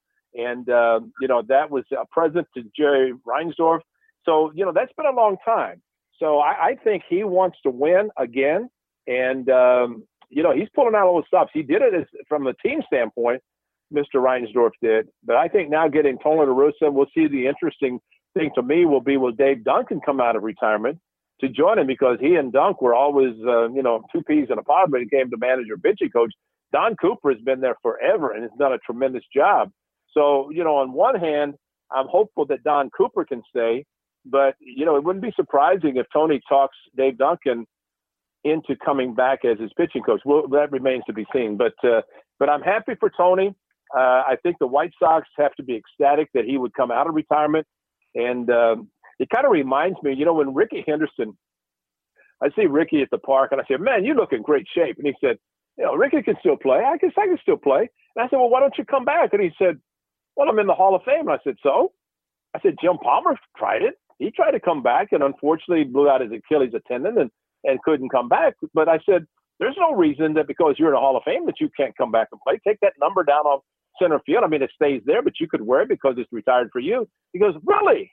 I said, "Yeah, really, Rickey. If you, you know, and Rickey's over 50, but Rickey believes he can still play. And and you know what? Never doubt what Rickey Henderson can do because that man is always in great shape. And and um, you know, I, I just believe that what Tony's doing is exceptional, and, and especially since he's in the Hall of Fame. I think it I think it's great for baseball that he's coming out of retirement to manage.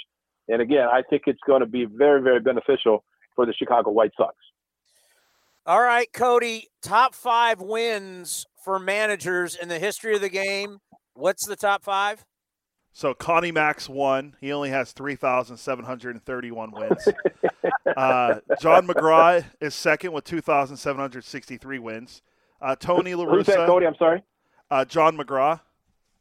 John McGraw. Okay. Uh, third is Tony. He's at 2,728, which he'll pass John McGraw this upcoming season because he's only like less than 30 games behind, or a little over 30 games behind him, wins behind him. Bobby Cox is four, Joe Torre uh, five, Sparky Anderson six, and then number seven is Bucky Harris. The uh, the last guy that's not. Those are all 2,000 wins. The last guy in the 2,000 uh, win club is Bruce Bochy. He's 11th with Yeah. 2,003 career wins. So how many did Connie Mack have?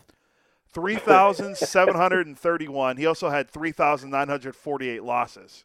Okay, here's the most. he ma- here's uh, Ray. This is the most impressive part of that statistic. He did that all in a three-piece wool suit in the humidity in Philadelphia. And you know when, when when the A's had that special day, how about when Art Howe came dressed as Connie Mack? I mean, in, in a suit, managing the Athletics, had the top hat, and he was in the suit in the dugout. I mean, that was special. But you're right. But still, if you're the owner of the club, you're not, you're not going to fire yourself. But the the thought that, that I had about Connie Mack, John McGraw, and, and Tony La Russa, and how close Tony was, I think Tony retired because he felt. I mean, he, he's a historian. He knows the game, and he knows that Connie Mack is never going to be surpassed. But also, John McGraw was was a very very uh, important figure in the game of baseball. And I think Tony actually hung them up prior to coming back again. I mean, he could have managed as long as he wanted to in, in St. Louis. And but but it seems like he wanted that record to stand with him being third behind Connie Mack and John McGraw. But Cody, like you said, um, now that he's going to be the manager, he, he will pass him and be number two all time. And those other guys, I don't think will come out of retirement. Um, I, I, just believe that you know, Bochy, Bochy might, Bochy might come back. Matter of fact, I'd be surprised if he doesn't come back. Uh, but uh, I, I, think it's good for, for the for the game. I think it's great for Chicago, and I, I couldn't be happier for them. Although the way the A's had to struggle against the White Sox, I have a feeling if Tony Russo is managing, and nothing against Rick Rick Renteria, but I think if Tony Russo had been managing, they won game one. I think the A's would have been trouble in games two and three. That's just personally because having known Tony, seeing him when he came in 1986 and seeing when he left, going to the Cardinals, knowing him. Matter of fact, he and I played against each other when he was with the um, uh, Vancouver AAA team, and I was with AAA Portland. And, and whenever he sees me, he calls me Curtain. And people say, well, why does he call you Curtain? And he says, because every time I tried to score, the curtain would stand in front of home plate. And he's like the Iron Curtain. I had no chance to score. so, so it was it's it's kind of funny, but uh, I'm happy for him. I'm happy for him, but uh, I, am really I, am glad the the White Sox are in the Central Division, but I think the White Sox are going to be important players in postseason for a lot of years because they're going to be a team to reckon with. They're already very good, as we saw in that three game series. And um, I'll be honest with you, I think it really helped that um, that the bullpen, I mean, so many pitchers pitching in that third game that it just got to the point that it just wore down everybody. And that's, it helped the A's be victorious. And unfortunately, couldn't do the same against the Houston Astros. But uh, again, that is the big news. And, uh, it, you know, Justin Turner's probably happy that Tony signed so they can take the, the spotlight away from him, considering what he did on Wednesday or, or Tuesday in in Arlington after the Dodgers won the World Series. But what was your thought, uh, Tony? You're you and Cody, great baseball people. What did you think in the sixth inning? Whenever Austin Barnes got a single, and here comes Kevin Cash to take out Blake Snell. You live by the sword, you die by the sword. and uh, I, my line today, Ray, has been this: You don't manage Game Six of the World Series like it's June 6th in the regular season. Dave, I agree.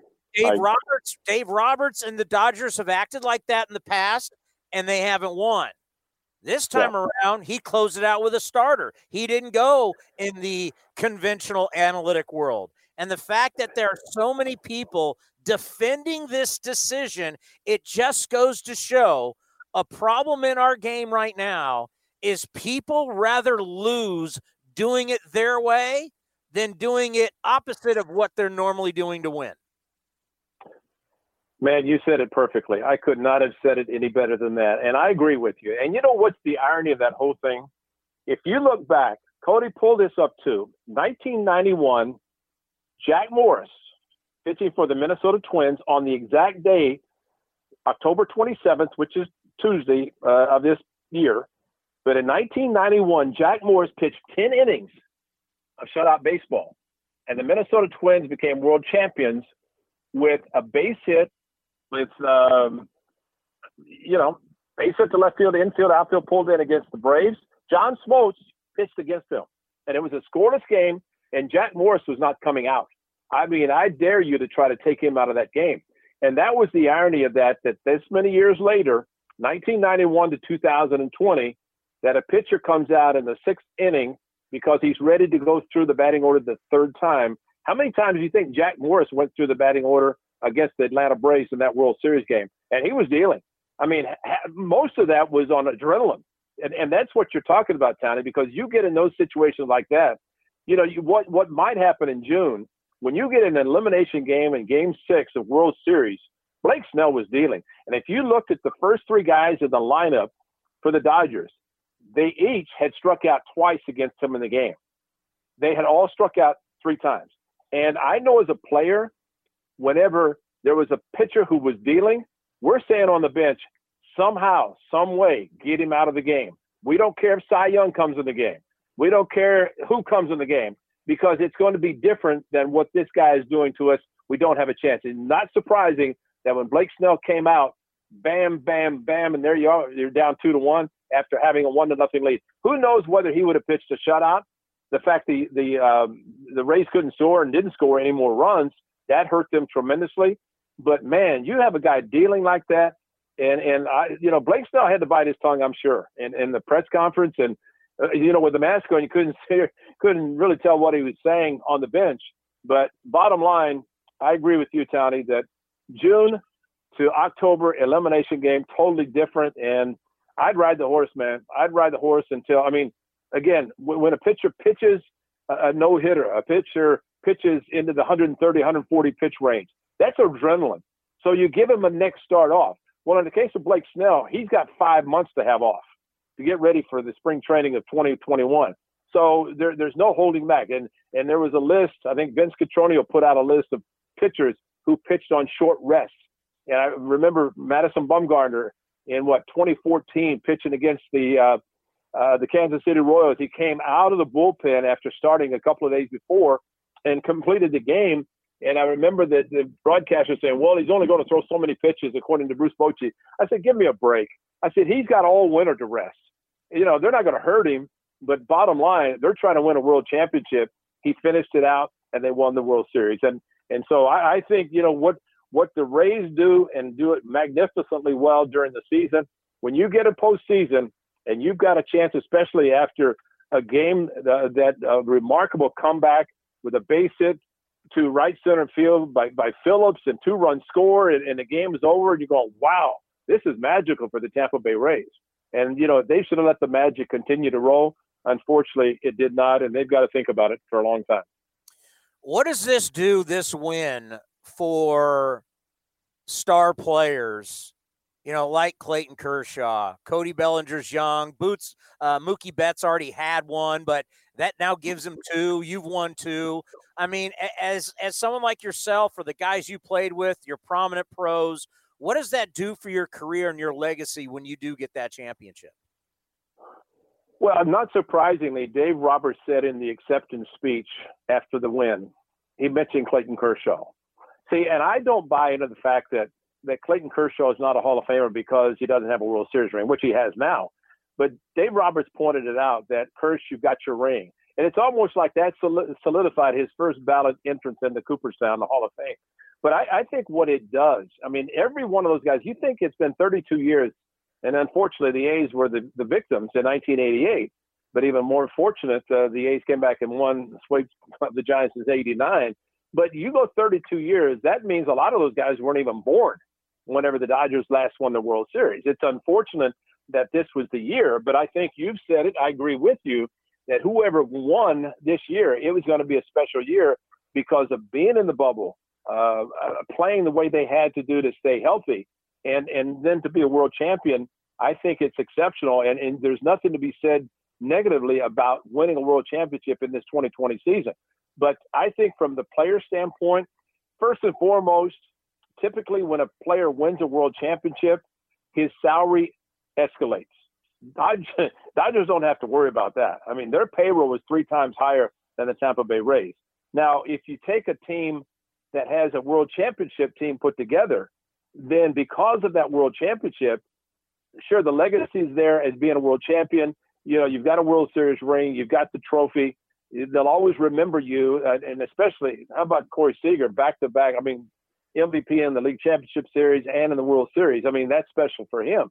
But I think as many as those players that the Dodgers want to keep in their organization, they have the ability to do that financially. And I think that's what will set them apart for a long time coming. I mean, this is the what third year in the last four they've been in the World Series. The other two uh, they didn't win for obvious reasons, but perhaps obvious reasons. But the fact that they did in this shortened season, I, I think the biggest thing it does for them, the players, it says, okay, we're world champions. That means a certain amount of money. The Dodgers don't have any problem in re-signing whomever they want to based on the availability or whether they're free agent or not. But uh, I think from Clayton Kershaw's standpoint, it's great. Uh, well, all the players. I mean, because none of those guys, Dave Roberts won in 2004 and still the biggest stolen base in postseason history, uh, will always be in his resume. But for him to have won it as a player, now as a manager, for him personally, I think that sets him apart because not many players have done that. Uh, I'm not many managers have done that, having been a player and a world champion. But I think that sets him apart. But you know, there's nothing better because just like you, you're kind enough to do the intro to me about a two-time world champion. You know, they can never take that away from you. They can never take away the fact you're a world champion. You look up from my standpoint in 73, 74, I'm listed as one of the players of the 25 man roster. And the Dodgers will be able to do that in this 2020 season. However many years in the future, they'll be able to look back and say, I was on that roster in 2020 when we won a world championship. To me, that's what makes it special because the last team standing is the one that's the most important. That's the one that will always be remembered. Um, not who they played to get there, and, and, maybe the team that they played to beat in the World Series. But I'll be honest with you, I, am hard pressed right now to, to try to remember who they played in the uh, the wild card series, the division series, the league championship. I know was the Braves because it went seven, and and like you said, Urias closed it out with three innings, and then did the same thing in the World Series. But um, you know, it was it was it was a good series. Uh, it's almost like David against Goliath, and as it turned out, it was Goliath winning the World Series. And um, Tony, go back to Game Seven of the League Championship Series. I mean, there's there's so many things that happen in that uh, of the League Championship Series, and then you get in the World Series, and, and the way pitchers are being pitched, and the shifts and things like that. You know, I think there are some times, and I think going forward, we may see some changes. Now, the commissioners come out and said, you know, maybe there's going to be some rule changes with regard to the shifts. Well, it's going to be for the left-handed hitters. That's going to be something for them that they can help them.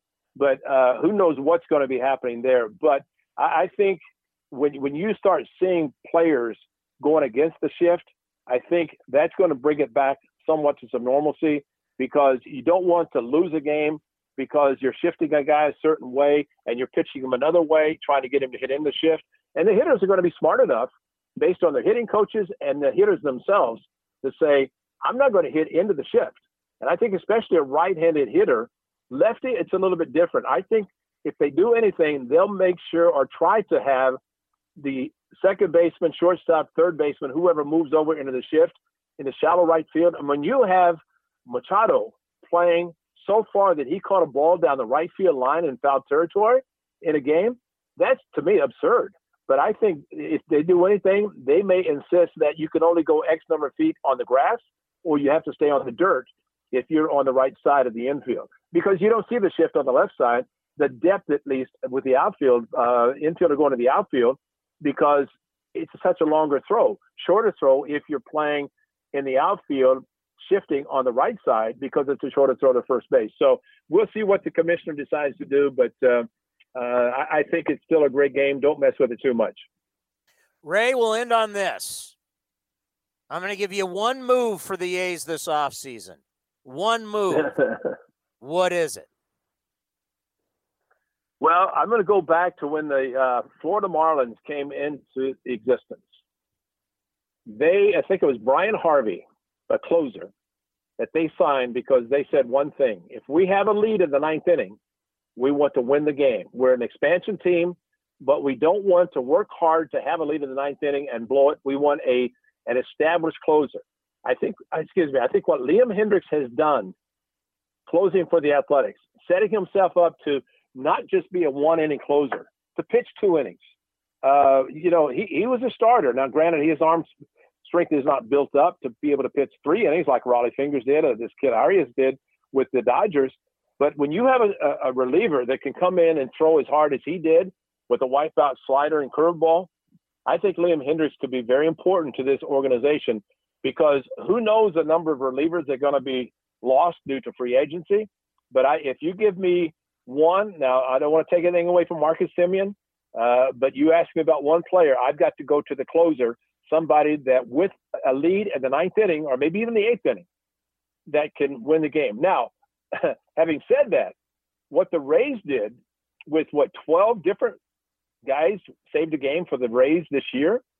See, I, I think what might be happening, looking back to 2014 15, when Ned Yost said, if we have a lead, Kansas City Royals, if we have a lead or are tied from the sixth or seventh inning on, we're going to win because they had the bullpen set up. And you notice how baseball changed at that time, where relievers became very important, not only as a closer, but as a setup guy. I can envision that perhaps going forward, that you might see this, say, closer role become used by different players or used by the manager with different players. And let, us say in the seventh inning, the game's on the line. Maybe you bring in Liam Hendriks to get out of that jam. I think you have to compensate him as a closer getting out of that jam, and, and those numbers have to show up. But, you know, I, I think what the Rays did in using a number of different pitchers in various situations, uh, there was one pitcher who pitched every inning from the fourth inning on. And it, which means, you know, so so he's he's capable of closing, but oh by the way, we need you in the fourth. We're going to put you in there. And so there's no defined closer role for the Tampa Bay Rays, and I think that's something that clubs, some clubs might go to. We'll see what happens. But to answer your question, in long way, I would go with Liam Hendriks because of the success he has had the last two years, taking over for Blake Treinen in 2019 and doing what he did in the shortened season in 2020. And he was special. And I, I just hope somehow, some way, the A's can keep him. All right. You have a wonderful weekend. Have a great Halloween with the grandkids, and we will talk to you next week. And like I said, what are you doing special for the chicken pie shop at Walnut Creek? You're going to have some Halloween stuff going on there? They got. We have all kinds of. We got. We uh, we, we have a band on Saturday night. They're going to be there. Oh yeah, we're going. to Wow. Hey, hey Ray, Commander Cody is going as you for Halloween. uh, Cody's the best as you, my friend. So you guys have a great rest of the day, rest of the week, and uh, hopefully talk to you next week. Be safe, Ray. You too, buddy. Take care. Take care, Cody. See you, Ray. The great Raymond Fosse, who we call the face of the franchise. Going as Fosse is actually not a bad idea for Halloween. I mean, Halloween's always a, a weird time for me because. We have a Ray Fosse jersey. By the way, can you do the read? Oh yeah. So, Alameda County voters cast your ballot at the Oakland Coliseum Vote Center Saturday, October 31st through Tuesday, November 3rd. You can vote in person from your car or drop off your mail-in ballot. For more information, visit athletics.com slash vote. That's athletics.com slash vote. Now, I don't know if you saw this earlier. Uh, we, we got to send to our email, but the A's are providing 3,000 uh, N95 masks and 1,300, or 1,300 preloaded Clipper cards to help ensure the most vulnerable Alameda County residents can vote safely in the 2020 general election. The team is partnering with the Oakland or with the Alameda County Healthcare for the Homeless, AC Transit, Metropolitan Transport Commission, and social service agencies on the initiative. So, pretty cool thing that they're doing, providing mask and clipper cards to the uh, vote for vulnerable communities in Alameda County to vote on the election, which is Tuesday. So we got a couple days left till the election happens uh, on Tuesday. And ha- Halloween's always interesting for me because my birthday's the next day, so I don't know what I'm doing for Halloween this year. And it's what two days from now. So You're not coming to my house. well, I'm I'm supposed to have a big. Uh, when I say big, um, a socially distant eight people party at Beer Thirty in, uh, which is up in in the Santa Cruz area. So we'll we'll see how it Ah. goes. Yeah, then you ain't showing up. Uh, and it's just one of many examples of how much the A's care about the community. What they've been doing in the community is nothing but fantastic. Coming up next, Paul Hembekides from ESPN, their morning TV show Get Up, joins us next. And oh, by the way, he doesn't agree with a lot of people about the World Series. You'll find out. You'll find out why next, right here on A's Cast Live. Hi, this is Ramon Laureano. And the throw is going to be in time at the plate. Laureano firing a strike all the way on the. And you're listening to A's Cast, your 24 7 destination for A's Baseball. Cody, can you hear me? Yeah, I got you. Okay, because I touched some stuff and I heard that weird sound that normally changes all my stuff. Yeah, no, you're here. I saw you tap on the mic, and I was like, okay, something something might be going on here, but no, you're good. okay, okay. All right, I want to explain this not in a baseball way. Because baseball people now are so addicted to the data that once again, there's a belief now that people rather lose doing it their way than win going against what they believe. So, in the NFL, you'll hear people criticize for play calling.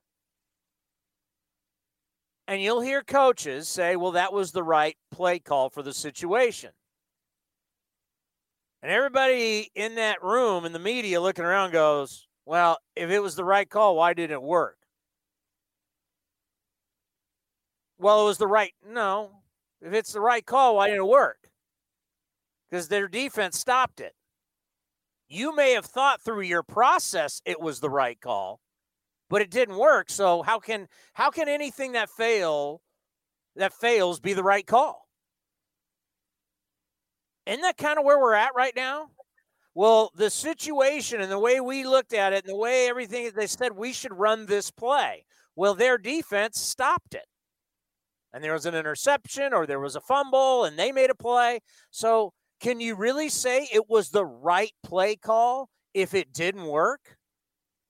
Doesn't it have to work to be the right call? Yeah, I mean, I think we're seeing more the things in the NFL that get criticized more than anything is when the teams go for two when they're down by double digits and everyone's like, "Why are you going for two? Because the analytics tell you that."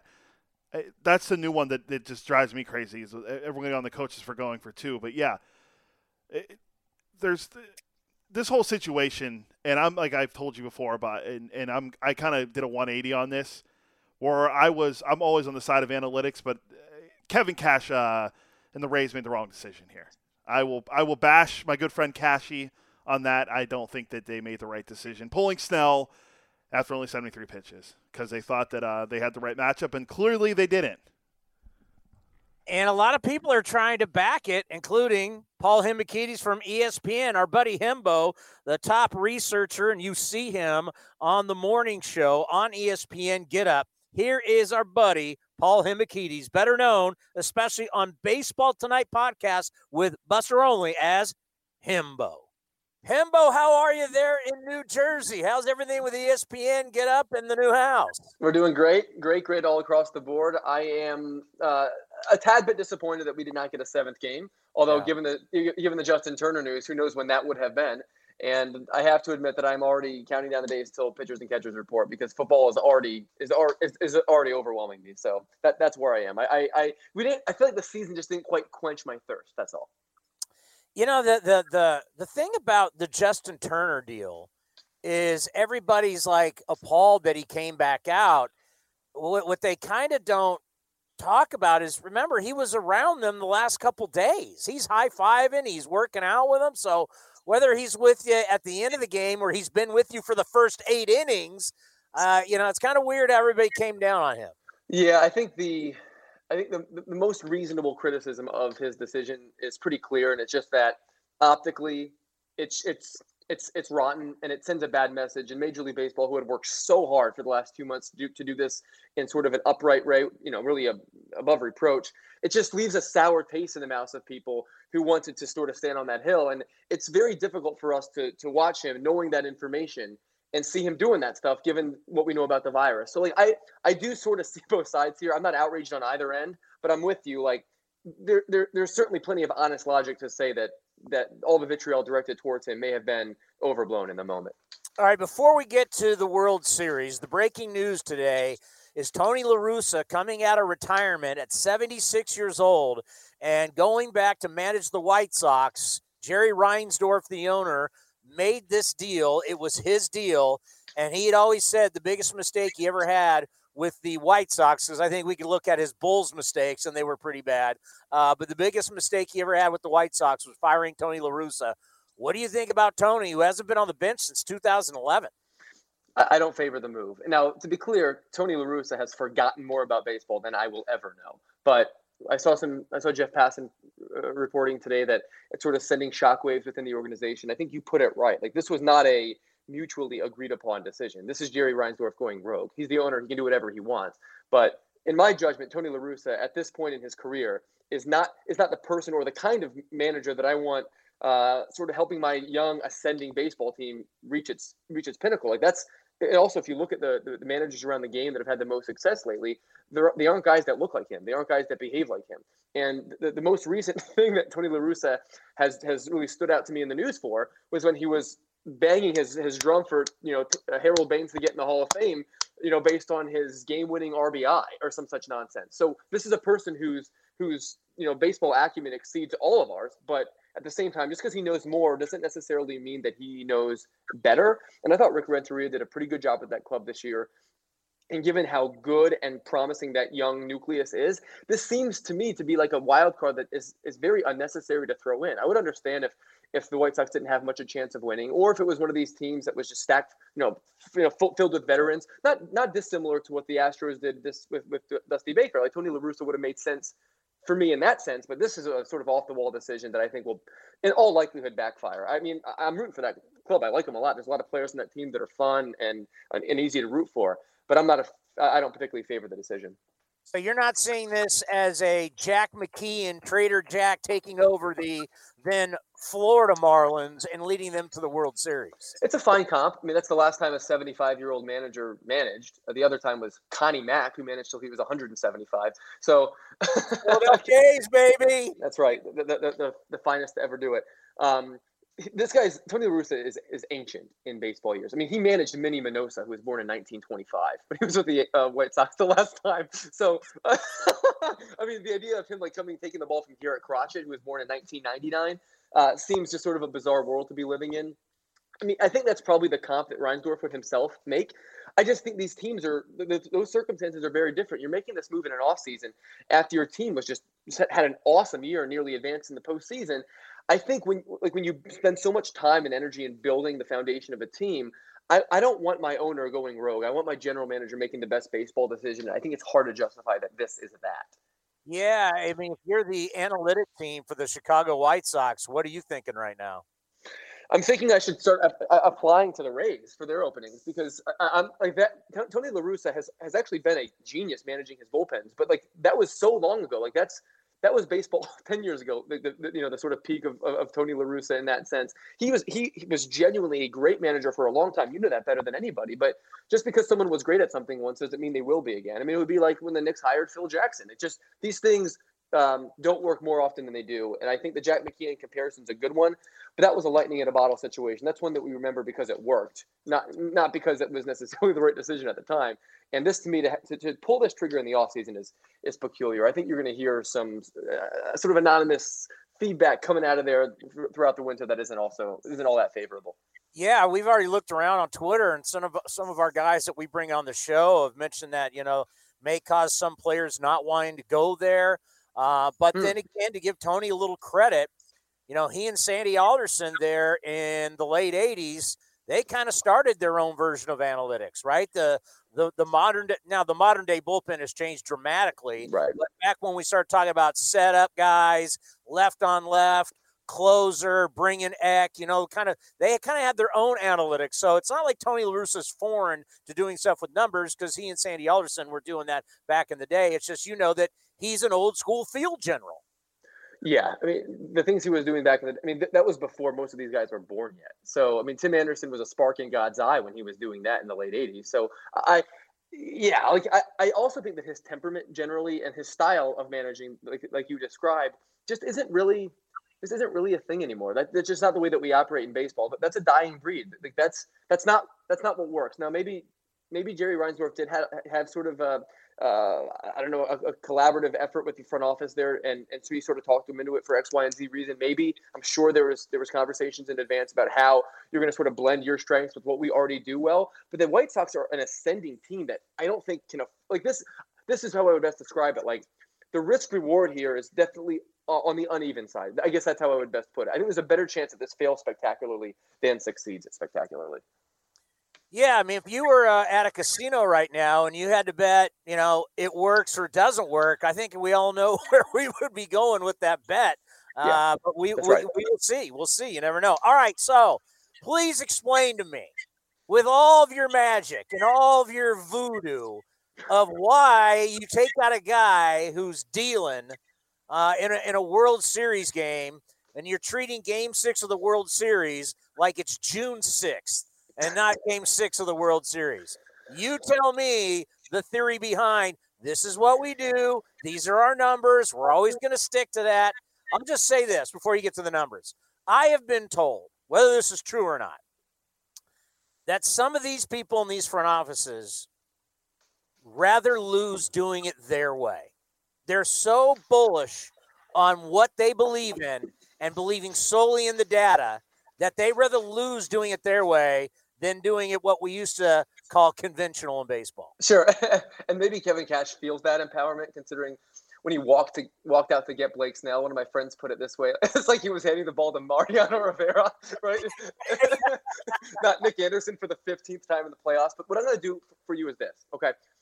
A lot of the conversation, I think, has been dishonest in the sense that this has become a referendum on overarching analytics. I'm not comfortable with that. The reason the, a- the Rays reached the World Series was because of analytics. You don't get to game six of the Fall Classic with a bottom five payroll by making your pitching decisions based off of feel. Okay, we can all agree that generally speaking, analytics has done them way more good than harm. But I'm going to provide you and your fine listeners the exact information that I believe Kevin Cash used in making that decision, and then I'll allow you to retort. I have two numbers for you, okay? The first is the uh, third time through the order uh, dynamic, which Kevin Cash specifically mentioned post game wanting to avoid. This season, including the playoffs, Blake Snell owned a 10.13 earned run average and allowed an OPS of 960 when, having, when navigating the lineup for the third time. Both of those figures ranked in the bottom five among all pitchers to start at least a dozen games. Further, he took Blake Snell out after pitch number 73. Here's my note for you there. No pitcher in baseball allowed a worse batting line from pitch 75 on than Blake Snell this season. Opponents batted 349 with an OPS near 1100 against him in those circumstances. When once Blake Snell reached pitch number 75, his opponents became Lou Gehrig. So I'm telling you this: like they don't have the, the sort of in-game inf- tracking information. Obviously, they've done a good job you know, deleting the technology this year because of what happened before. So this this is the information that Kevin Cash is using. In your judgment, is that a compelling enough argument to pull Blake Snell uh, in those circumstances, despite the fact that he was dealing, to quote you? June 6th, yes. July 6th, yes. Game six of the World Series, and knowing what's down there in my bullpen. I mean, at some point, you have to be able to know and make a decision as a human being uh, on, on players. That's that. That's the beauty of when people talk about analytics. Yes, we all believe in them, but at some point, you're not. We're not dealing it. We're, we're not at Amazon, and we're not delivering packages, and we have all this data. We're dealing with human beings. And essentially, you took a guy out with a better arm for that night. You know, remember, there's adrenaline going on. This is game six, it's the World Series. The scenario is different than just what the numbers say because your numbers that you're giving me are numbers from the regular season and the playoffs, including game two, including game two. And that's, I think, the point you're missing. We can have a conversation, a very legitimate one, about whether or not Nick Anderson was the right choice. I think there's a, an overwhelming mountain of data to suggest he was not. However, let's go back to game two, okay? In game two. Oh, wait a minute. Wait a minute. If you're going to defend, if you're going to defend his decision to take him out because they used the data, his same data is what's been telling him who to put in. So that's how they also got there was bringing this guy in in high leverage situations. That's fair. And you live by the sword, you die by the sword. And that's what happened. But what I'm saying is this in game two, the 18th batter Blake Snell faced was Chris Taylor. He was dealing at that point. He had nine strikeouts, just like he did in game six. Chris Taylor hit a dinger. The third time through the order, he walked Mookie Betts, and he's and, and Corey uh, Seager singled off a lazy slider right down the middle. The same pitch, the same exact pitch that Austin Barnes singled off of, right down the middle. A lazy 89 right down the chute. There it was. So what I'm saying is Kevin Cash was watching history repeat itself. He did, Blake Snell didn't strike out the last five hitters he faced. Blake Snell tired once he got to the 75 pitch mark in game two. We watched him. He allowed the home run on pitch number 80. He allowed the single to single to Seager on pitch number 88. Anderson came in, struck out Justin Turner. That was that. No one died. They scored five runs that game. That's why they won the game, right? So we saw this happen in game two. Kevin Cash was watching history repeat itself. And be, yes, he struck out the one, two, three hitters twice, but he wasn't as dominant the last time uh, facing the bottom of the order the second time through, and the pitch he threw to Austin Barnes was sloppy. And at, at that point, what Kevin Cash is saying is, I'd rather make this decision too early than too late. Now, I can't defend his decision to bring in Nick Anderson. I just can't do it. I mean, he was dominant during the regular season. One inherited runner scored the entire regular season. He wasn't the same guy, and that's where you're right in saying lose your steam from your bullpen the longer a series goes because you can't use a third time through the order argument, Kevin. If you're going to also bring in Nick Anderson, they're going to see him three times in the series, right? That that that is where that's the point he is missing. If you don't have a, a better option than Nick Anderson, you have to stick with Blake Snell. But at that point in the game, I think he would have been better off going to Castillo or somebody else, using one of your best high leverage guys then. But I don't think it was a mistake to pull Blake Snell when he did. Now, if I have Rollie Fingers or I have Mariano Rivera or I have one of these guys, right. I'm feeling better. That's my whole thing is so, you know, if I'm watching a guy, and I understand what you're saying, but at that point where I am trying to win the World Series, what always scares me about going to bullpens early is every guy's got to be perfect. You're asking multiple guys to go out there and be fabulous. And you know what? Any level of baseball you've ever played at, you'll know the more guys that you put in the game, the more chance guys are going to give up runs. It's just the way it is. That's right, and I think the, the post game comments by the Dodgers sort of reflect that opinion of yours. Like they were, they were thrilled. They said they're thrilled that that yeah. they pulled Blake Snell when they did. But to me, like that's not all that meaningful when we have a season that says he stinks at this, and we have game two in which he had the exact same breakdown at the exact same time in his pitch count. And yeah, he was dealing, but he had also struck out nine games, in, nine batters in game two, and this is a person who has not demonstrated the ability to have really any length throughout, really since his Cy Young season. So if he was going to have a you know Bob Gibson or Tom uh, or Sandy Koufax like performance, it was going to be it was going to be out of character. And I would also say that like we'll remember this as being the wrong managerial decision, but this is such a, this is no worse a decision than Matt Harvey talking Terry Collins into pitching the ninth inning in Game Five in 2015, or in Pedro Martinez talking Grady Little into staying on the mound against the the, the Yankees in the world in, in the in the ALCS. Like those decisions were also made and and made for the wrong reasons. Now, perhaps like it's not quite apples to apples, but Blake Snell at 75 pitches is like is like what Pedro is at 100, right? So I think it's really easy to to use the analytics, you know, ram that down your throat here. We've also seen the opposite work in that way many more times than not.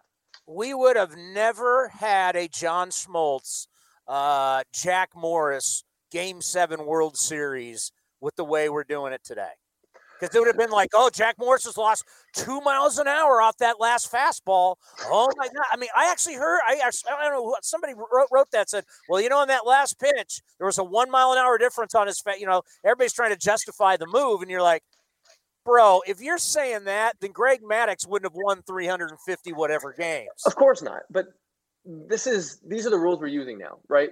And and the Rays and the Rays are playing the system. The Rays are that master chess player I talked about last time I was on with you. But there is a really good argument to be had that the way that analytics have pervaded the game, eh, we're losing our entertainment value for sure. Oh. Because oh. like ten years ago, Blake Snell's gonna get gonna get a chance to face twenty five guys through the you know that's that's that's baseball. That's that's, that's baseball as we know it. But if you if you can't legislate it or you choose not to regulate it, then this is what we're to get. And if that's a big problem and people don't like that, then it's up to the commissioner's office to make something happen. And I'm all for it. In fact, I think like I actually favor baseball. Like I, I grew up watching baseball. Like my 2000, 2005, 2010. Like that's sort of my prime of baseball watching. And the game has aged 30 years in the last 10 years, the best I can tell. Like the numbers drive everything. But so long as we have the data and there are no rules to say you can't, it's very hard for me to blame the Rays or Kevin Cash from doing it this way when you reach the World Series doing it this way. No, I, yeah, I mean, we, I have so much respect for them but I also will say this I think it's better for baseball that they didn't win. I think it's better for baseball that the team that actually invests, who drafts their, a lot of their own guys, Yeah. and spent in free agency, that loves having star players because that's Los Angeles, versus the other team that goes on the super cheap. I'm not. A, I don't like cheap, so going on the super cheap, a bunch of nameless, faceless guys coming out of the bullpen. I, I- I respect what they do, and it, it allows hope for for smaller market teams. But I also think if you win like that and it's a copycat league, well, now does everybody not want to spend money, and does everybody just want to have some random dudes coming out of the out of the bullpen? So I, I, I, I kind of I don't know. Tell me how you see it. I, I see it similarly. W- w- Buster uh, came on our show yesterday and said he actually thinks that the backfiring of this decision is going to sort of have a trickle down effect throughout the offseason and force baseball to have a serious conversation internally about whether or not we've taken this thing too far. Now, I don't view it that way because I think this was a singular decision. I actually think it was the right one. But even if you don't, I don't view it as a referendum on the whole thing. But it is a flashpoint. It is a potential hinge point for to, to have the conversation. And if if the public at large is not happy with the sport that they're consuming, this is theater, right? Like this is a- an industry. Like when um, the NFL decided we want quarterbacks to never get hurt, so they just make ridiculous rules to ensure they never get hurt. And the NBA, we're like, let's get rid of the hand check so these guys can score a thousand points a game, and it's a more popular sport. Baseball analytics works to the detriment of the entertainment value in baseball when it works to the benefit of the other those other sports. Baseball needs to find a way to sort of nip that in the bud as best they can because right now there's a massive a massive disconnect between the fans, even the thought leaders uh, outside the sport, and those working uh, you know inside the organizations of these teams. You know, what could you really do? I mean, I guess you could ban shifting. Um, you got to have two guys on the left side, two guys on the right side, but utilizing. I mean, you know, we just had Rollie Fingers on the Hall of Famer. He talked about, oh yeah, we had like we only had an eight man pitching staff. I, I, I don't, I, I- I don't. What, what could you really do? Well, I think for starters, I would I would lower the mound two and a half more inches. Right, down to seven and a half inches. We know that that worked last time to a good extent. These guys are so good now. I'm not in favor of moving the mound back. To me, that's sac- sacrosanct. But there's nothing sacrosanct about a ten, a, a 10 inch mound. So I think that's a good place to start, and that would in, in, inject more offense into the sport. I do think that the the shift should be banned. I think I think there need to be four infielders, and there needs to be their spikes need to be in the dirt. That needs to be the rule. Um, I think it's clear that that would benefit uh, offense a considerable amount because not only would those hits go through that are that, that aren't when you're being shifted, but also if you have a better chance of hitting a line drive or a ground ball that gets through, maybe guys wouldn't be trying to swing out swing out of their you know what every time, and that could make a big difference too. I also think it would probably help in regulating the baseball because it seems to me that big some, of these big swings that we're having across the game are just because every time these guys pick up a baseball, it feels different. It flies differently. Like within the within the same postseason, you and I noticed the difference in how these baseballs flying out of the stadium and the spin rate that these guys are getting. It's crazy, right? So like you can even start as simply as that. But I would be all for having the conversation about whether or not you can limit the number of relievers you use in a nine inning game because that fundamentally changes everything. That injects a lot more offense into it. And then guys can't blow out, you know, 100 when they come in to face two guys because you, if you only have one guy behind him, you have to preserve your bullpen. I think that's a that's another like the NFL. They, they obviously limit the roster sizes. Maybe maybe maybe here like we see the same guys play on you know most of the plays in the NFL, same quarterback plays, right? So they baseball could do something like that. Obviously, a lot of people would probably argue that it would that would be a, a greater injury risk. But if you could only th- use five pitchers in a game, imagine how much differently the sport would be. And I don't think it'd be one of those rules that would completely like fundamentally uh, like alter how you prepare or anything. All it would be is like this is baseball now. Do we even remember the three batter minimum? That's a thing now. How about the DH that everyone was freaking out about in the National League, myself included? These things, like once once you implement these things, so so long as those things aren't so ingrained in our fabric that we just can't say no. I think baseball has has serious fundamental changes that they could make to greatly enhance the entertainment value of the sport. And the one thing I haven't mentioned that I would like to is that these games are starting way too late. I mean, I live here on the East Coast, and like, I I mean, if you're if you're 15 years old and you love baseball, and your parents haven't let you up to watch one of these World Series games during the week, it's crazy. It's it is completely unacceptable. I know you guys are sort of spoiled out there, but here it's a major topic of conversation. Oh, I. I, I remember uh, being back in Boston with my family watching Monday Night Football, and it's like it's after midnight. Monday Night Football's still on, so no, I, I know exactly what you're talking about. And you know, when you talk about the health of the players, the new system and the new way they're doing it is really bad for pitchers. We're basically telling all of these young pitchers get up there, throw as hard as you can until your arm blows out. Then you'll go have Tommy John, and we'll bring you back. And you know what? A lot of people believe that's a Major League Baseball problem. That's not a Major League Baseball problem. That's a problem of the showcase circuit, the tournaments. Wow. Major League Baseball is a product of, of, of the system, of the pipeline. What you're getting is kids that are participating in these home run derbies and they, they think that's how baseball is. And these pitchers that are like uh, my neighbor's a D3 pitcher. He sits 95. Like, like that's like you you would be in the Hall of Fame if you were born in 1940, Patrick. You know, like that's wild to me. Um, so I, I'm with you. Like that's, but if Major League Baseball has to do things from the top down. So if, if they enforce, you know, whatever it is they, they you know, you know, uh, the math decides is the best way to sort of curve some of these issues, which I think are issues. Then the trickle down effect will be sizable, and I think you'll see better coaching. But I only have about five minutes, so can we please talk about Cody's best friend Ben DiNucci? Go- Go ahead. Cody, can you please introduce Ben DiNucci to, to, to the world of A's Cast Live? Uh, so Ben DiNucci is a Western Pennsylvania guy like myself. Backup quarterback at Pitt just joins a long list of backup quarterbacks Pitt had that they let go, and you know Joe Flacco was one of the guys, and then they got guys like Tom Savage and Raiders backup Nathan Peterman, who I don't know how Oh, he's still in the National Nathan Football Peterman. League, but Ben DiNucci went to James I broke Madison. bread with Nathan Peterman. Okay. DiNucci's okay. now the starting quarterback for America's team, the Dallas Who? Cowboys, and they're taking on Hembo's Philadelphia Eagles this weekend. And Roger have- Staubach, Troy Aikman, they're not walking through that door. Who's this guy? Tony Ben- Romo. Roger Staubach could own the Olive Garden. Ben DiNucci would work at the Olive Garden. But let me just provide you a little quick scouting report. Let me provide you a quick scouting report before before you let me go on the great Ben DiNucci. Okay. So I did a little research. I'm an Eagles fan. I do a hit every Thursday here to preview the Eagles game. I was like, what are some strengths and weaknesses of Ben DiNucci? So I just decided to do some basic searching, and it turns out he has an active LinkedIn page. oh, that's interesting. He's a you know quarterback, starting quarterback of the Dallas Cowboys. But let me read for you the scouting report that, I'm, that worries me as an Eagles fan. I have acquired critical time management and leadership skills that will transfer to the real world. okay, so so so the starting quarterback of the Dallas Cowboys. This is this is his bio on LinkedIn. He has acquired critical time management and leadership skills that will transfer to the real world. The real world. We'll see if those transfer onto the NFL field on Sunday night.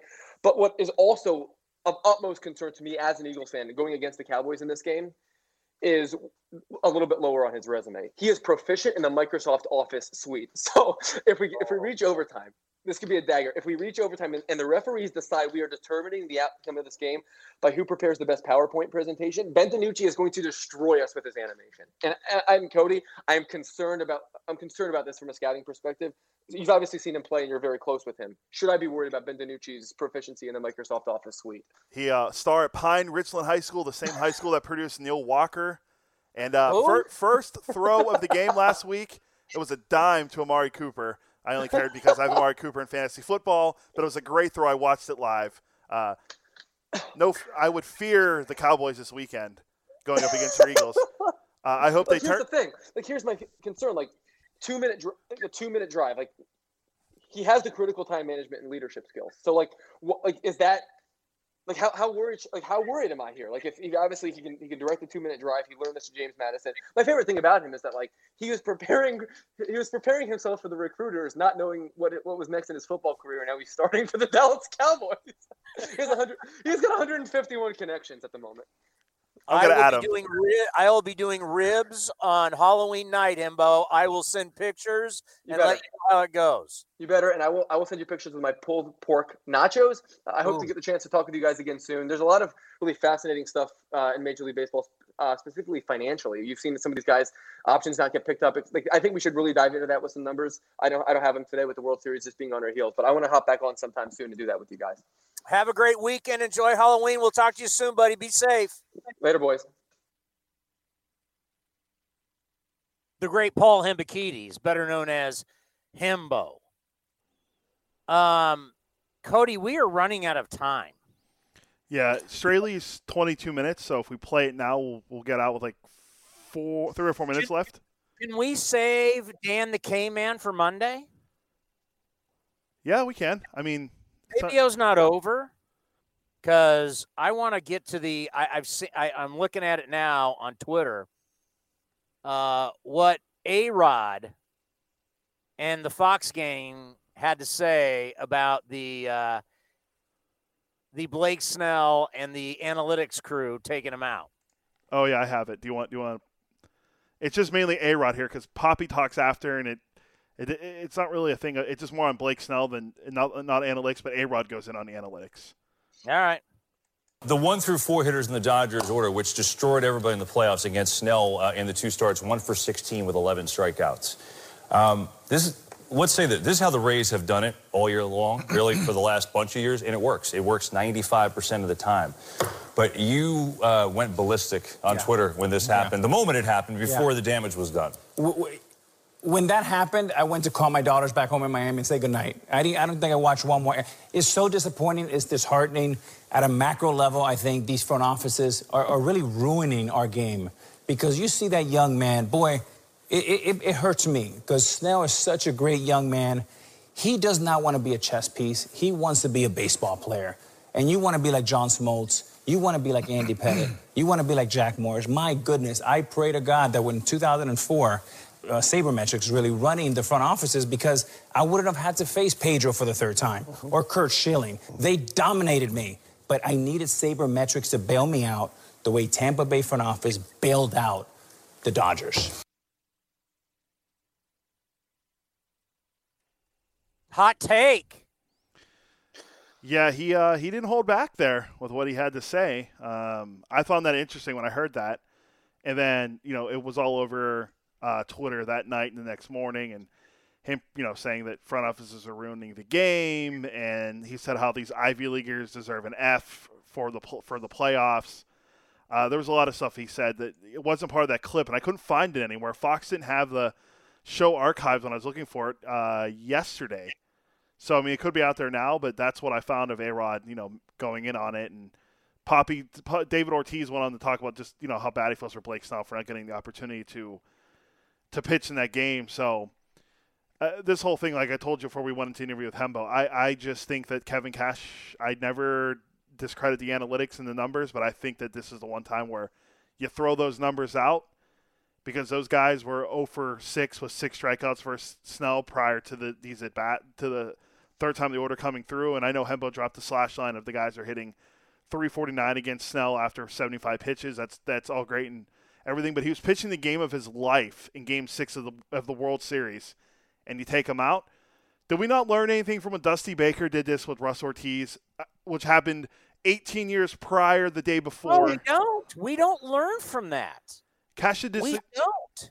He did it to Charlie Morton in Game Seven of the ALCS against the Astros. Now they didn't lose, but he did it then too. Like you feel like the, these would be learning, you know, like a learning mistake. You, something you learn from. You can grow from this, and it's hopefully they grow from this going into next season.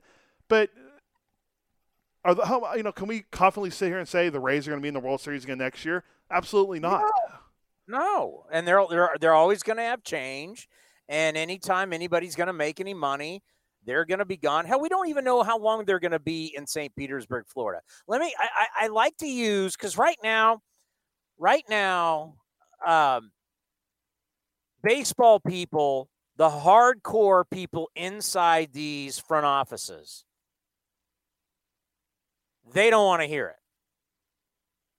And that's why I keep saying there's some people that believe some teams rather lose doing it their way than make dramatic changes to go against what they believe to win. They rather go down with the ship doing it their way. I think the Dodgers have been like that in the past. So they're not going to listen to the baseball. They're going to be like, hey, you know, you you two you two guys on A's Cast, what what are you doing? Okay, that's fine. But I have worked in the NFL. And I can tell you this if you do not make adjustments at half, I would actually love to take anybody who believes this is exactly how we do business. This is exactly how we do it. We're not changing. The data says this.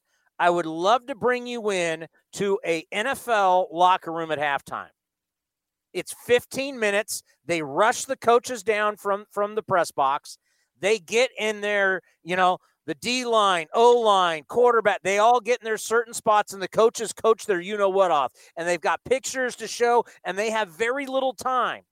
But in that very little time that you have to grab a sandwich, get an orange slice, grab a Gatorade, and listen to your coach, you have very little time to make the adjustments for the second half because they have adjusted to you. Baseball is always, sports is always a game of adjustments. Basketball, hockey, you name it. And if you don't adjust and the other team does, and they do the right adjustment and you don't, you are going to lose. And basically, the Rays, and you know, let's face it, they scored one run. So, I mean, what are we talking about anyway? But if you're not able to make adjustments, you're dealing with human beings. I can't say that enough. If you don't have the ability to make adjustments, I kind of doubt your coaching staff. And if your coaching staff says, well, the front office won't let us do it, what are we talking about? Yeah. Right? What are we talking about? Because let me tell you something. If you don't make adjustments in the second half of an NFL game, you get exposed. And the fact that they, they, they, we have this playbook and we cannot, we can, we can, uh, you know, we can't make adjustments. Well, look what it did to you. And Kevin Frandsen came on earlier and talked about how they took Zimmermann out, the Nationals. It deflated their dugout. Why? Because you're dealing with human beings. You think your data is so great, and it is. But there's times when you got to go beyond the data because you're not dealing with cars or I always use Amazon because my buddy's a head honcho at Amazon and they're all about data. Well, we're not shipping packages. We're dealing with human beings. And if you don't make adjustments, especially now we're talking about the World Series and the nerves, it's game six, it burned them. No nerves for Blake Snell. Him, he looked completely fine out there.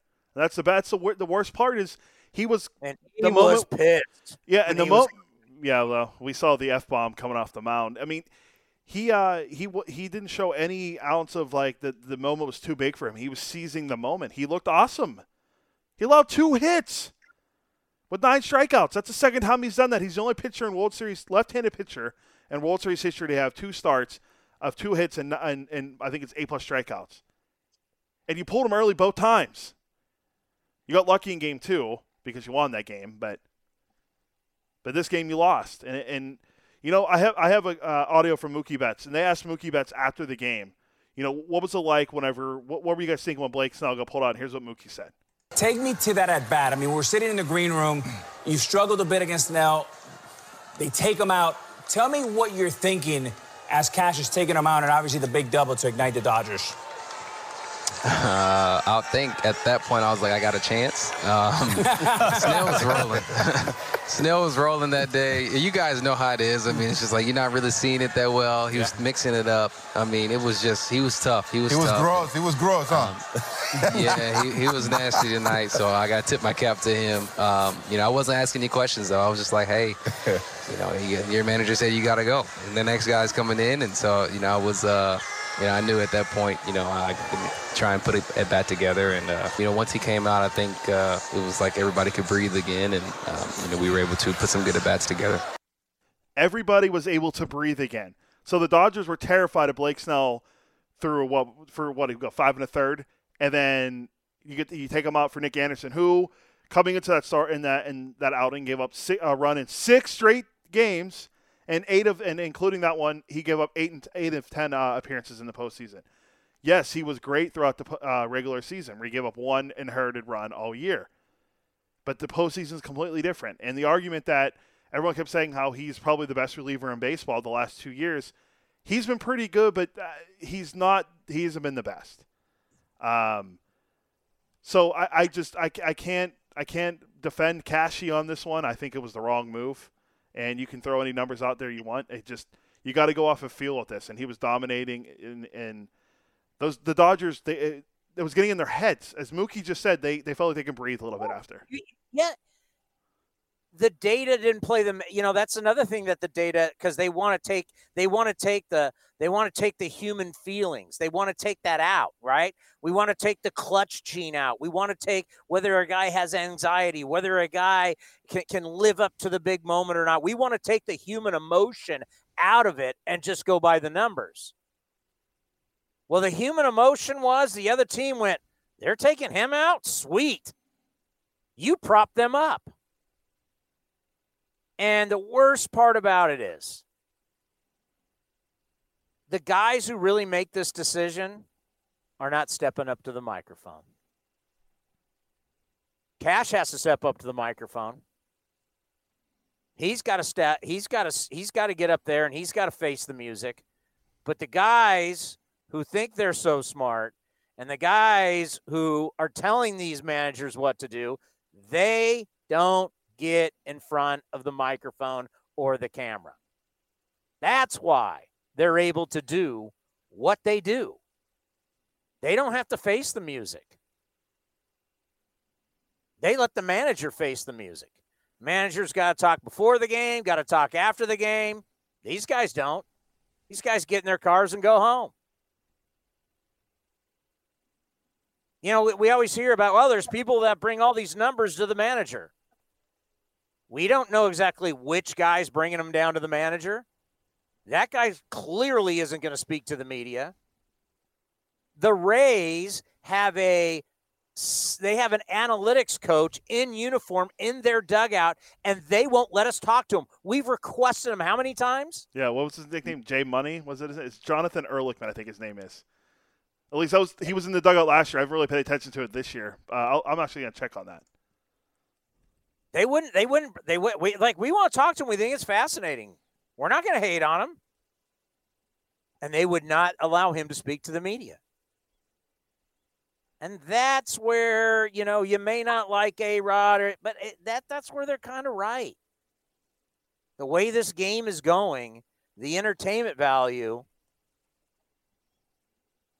Now everything changes. Everything's fluid. Things can change. But I, I, you know, you had your opportunity to take this to game seven, which would have been huge because it would have got great ratings. The ratings weren't fabulous. I think a lot of people are in election mode, and that has definitely hurt uh, sports, no question. Still, baseball did did far better than like the NBA did for the postseason. But a game seven would have been epic. And I'm proud of Dave Roberts. I'm proud that Dave Roberts I don't know what Andrew Friedman and his staff were thinking, but you bring out a power left hander, a starter. We have seen the starters are the guys with your best arms. Bringing them out of the bullpen to get those crucial outs at the end of the game. What, you're going to go to Kenley Jansen? Blake Treinen? Joe Kelly? Any of those guys? No. I'm going with that kid who's got electric stuff, and I'm putting him out there. Go get us the World Series trophy. Bravo to you, Dave Roberts. Because let's face it, the Dodgers did what the Rays did. Remember when they're not going, we're not going left on left. We're not putting some of our best players out there. They had, they had some of their best players sitting on the bench at Fenway Park. They didn't win that series when you're dealing in the high pressure situations in the biggest games in the postseason, just looking at a sheet that's got numbers on it. And then now Cash, because this is something that's coming from his front office. He's got to defend it. And he's got to act like it's it's his idea, and that's why you got to pay him some good. I mean, I don't even know what he makes. Probably doesn't make a lot of money, but uh, he's got to wear it unfortunately for him. But yeah. it's just moves like that that there's two sides. There's the aha, see, you pull this crap, you're not going to win in the end. And then there's the other side going, no, no, no, this was the right move. You just don't understand. So there's like two sides of it. But you know what? It keeps us talking about the World Series, so maybe it is a good thing. Yeah, and I look I looked up what Jonathan Erlichman's title is. He's a process and analytics coach. and apparently he never played anything higher than T-ball, is what the Wall Street Journal reported in an article. So a guy from Princeton is in dugout as a process and analytics coach, who we haven't got a chance to talk to. Now the Rays have been great.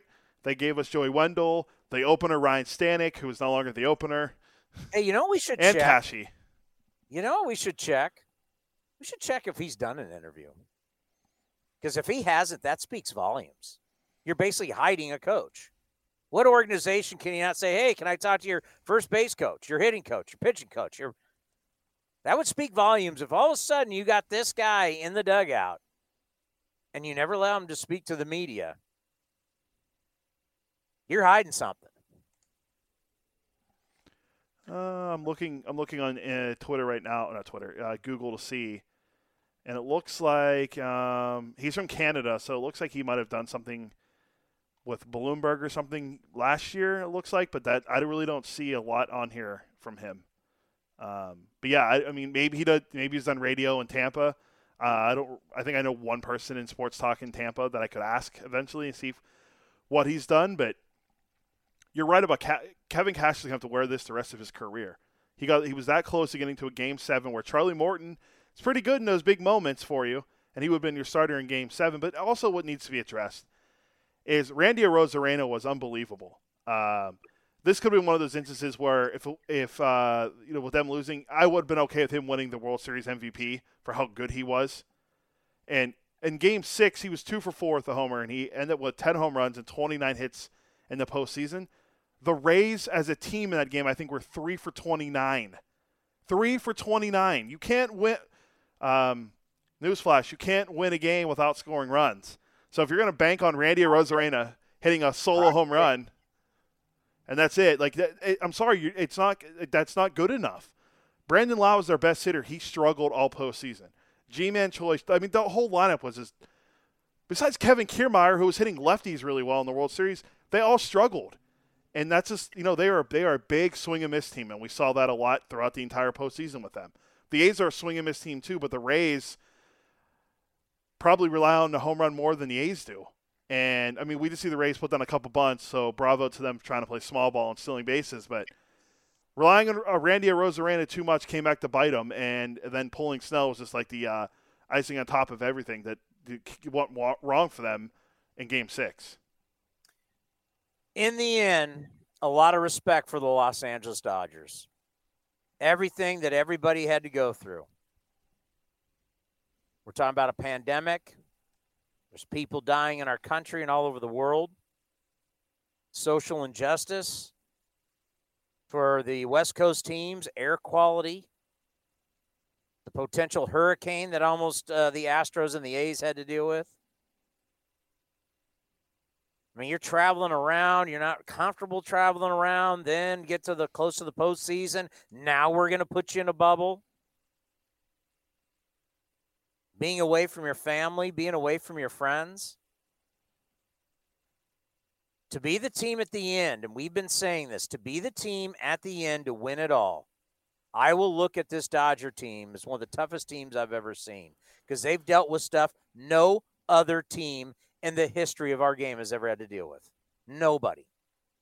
More playoff games, more playoff rounds, fans not in the stands. Then there's fans in the stands.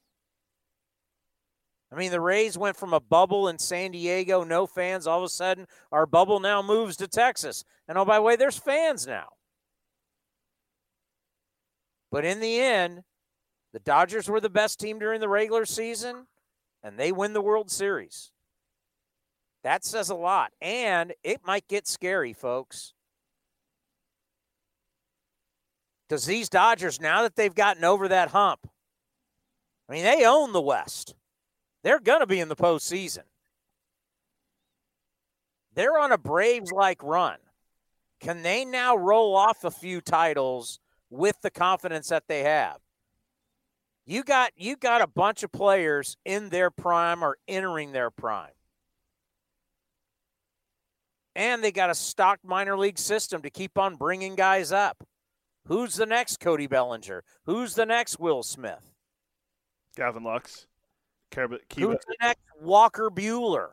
Dustin May. I mean, they've got guys coming out of nowhere. Ruiz is the next catcher they have. They have a, they have so you're right. They are so so talented. They draft well. They don't spend money irresponsibly in free agency. I mean, I guess you can argue that AJ Pollock might have been a um, a splurge uh, free agent signing, but like the biggest contract, that's the biggest contract Andrew Friedman's given out since he's been there as the as a for a free agent signing. Obviously, you have the resigning of Mookie Betts and the resigning of Justin Turner a couple years ago, who was a, who was a free agent, I believe, going into this offseason. But they've made all the right moves, and, and I'm very happy for Dave Roberts to finally get that that uh, the monkey off his back and winning that World Series, and Clayton Kershaw winning. The, I'm I'm one of the people like like you've said. I don't think Kershaw needed the World Series to validate that he's the best pitcher of this generation. I, I think that I don't think there's um, you really can't dispute that. Like J- Justin Verlander has been great, but Clayton Kershaw, I think Kershaw. I'm sorry, I think he's the best pitcher that we've seen in the last 20 years. Like that's where we saw peak Pedro Martinez, but Kershaw has just been unbelievable for the Dodgers. Well, when you go to the playoffs as much as he has, you know, it's kind of Greg Maddux like. But you would always say, hey, Maddux won one. If you're a guy that never wins a World Series title and you're that big old horse that they talk about, well, now that's gone. So now he's got the three Cy Young awards. He's got all those. He's got the winning percentage that's unreal, and now he's got the World Series champion. You can never not call him a World Series champion. He has the ring. Can he roll off a couple more? We'll see. But once you you just got to win it once, and he did that, and he performed well in the World Series. Very well. The whole postseason, he was great. I think he's starting to bury that narrative a little bit of him being a struggle a struggling pitcher in the postseason. But I think we'd be remiss before we end the show to not talk about the big news that could come out tomorrow. Will Steve Cohen be the new owner of the New York Metropolitans? The vote scheduled for 1:30 p.m. Eastern, 10:30 a.m. Pacific time tomorrow. And what's going on with De Blasio? The mayor of New York doesn't yeah. like this, and he's going to try and stop it. I mean, what? Isn't he? I, someone's was it you that said this, or someone said he's a Red Sox fan or something? Uh, first of all, how are you a Red Sox fan as, as the mayor of New York? I don't understand how that works. Uh, but yeah, to 1:30 tomorrow, we'll see if Cohen's the new uh, the new manager of the Mets, and maybe his big free agent acquisition to start off the post uh, the offseason would be bringing in George Springer, as Sarah mentioned uh, the other day with us. Okay, here you go from the Associated Press. New York City Mayor Bill de Blasio deflected questions Thursday about whether he wants to block the sale of the New York Mets to hedge fund manager Steve Cohen. Asked about the proposed sale at the news briefing, de Blasio said the city law department is legally obligated to the to review the sale because Citi Field, where the Mets play, is on city land. He says, quote, this is Mayor de Blasio. It's our land. There is a legal requirement that if there's an ownership change, it has to be evaluated. Our law department is doing that evaluation based on the law. Can you imagine a governor, I mean, excuse me, a mayor locking the sale of a Major League Baseball team? I, I hate to say it, but it would be so Mets for that to it happen. so Mets. it would be so Mets and so 2020. We'll see. I mean, you're right about it being 2020. Uh, would this would this go on the list of uh, the the bracket for worst things to happen in Mets history with that bracket that came out we saw for March Madness or whenever that came out about all the things that have happened? Uh, this will be probably close to the top of the list where the sale of the Mets got, sabot- got gets sabotaged by the own by the mayor of New York City. Uh, that again, that's just that's just so Mets for it to happen if it happens. But I hope it goes through because I want to see the Mets r- try to rival the Yankees with a with a hedge fund ma- uh, owner who probably will be willing to spend money. Probably large amounts of money. Springer like, and all these guys. Like I, would be, I'd be very, I'd be very worried if I was the uh, the Yankees about them getting Cohen to go there and start spending money. You know what Yankee fan just said to you? It's the Mets. That's true. And uh, one other thing, the 2021 Bill James Handbook is is out already. Um, I've already put uh, an email in. We'll be getting we will be getting two copies of the new Bill James Handbook here shortly. Very excited for that. out. Yep, came out today. Uh, we're gonna have our, our good friend Mark Simon on Monday to talk about the Fielding Bible and the new handbook. So I'm already working ahead and getting the Bill James Handbook for us because uh, we both love looking through that plethora of knowledge that they put together every year. The, the World Series ended two days ago and they already have it done. That's insane. They uh, they really live with the mantra no days off apparently. Thank you, Bill Belichick. All right, everybody, you have a great rest of the week. Have a wonderful weekend. Be safe on Halloween. Enjoy yourselves, and we'll be back on Monday for a little A's Cast Live from 1 to 4. Thank you for listening. We're going to be replaying the show, and then after uh, we replay the show, we'll be back to A's Cast, powered by iHeartRadio. This has been a presentation of the Oakland Athletics.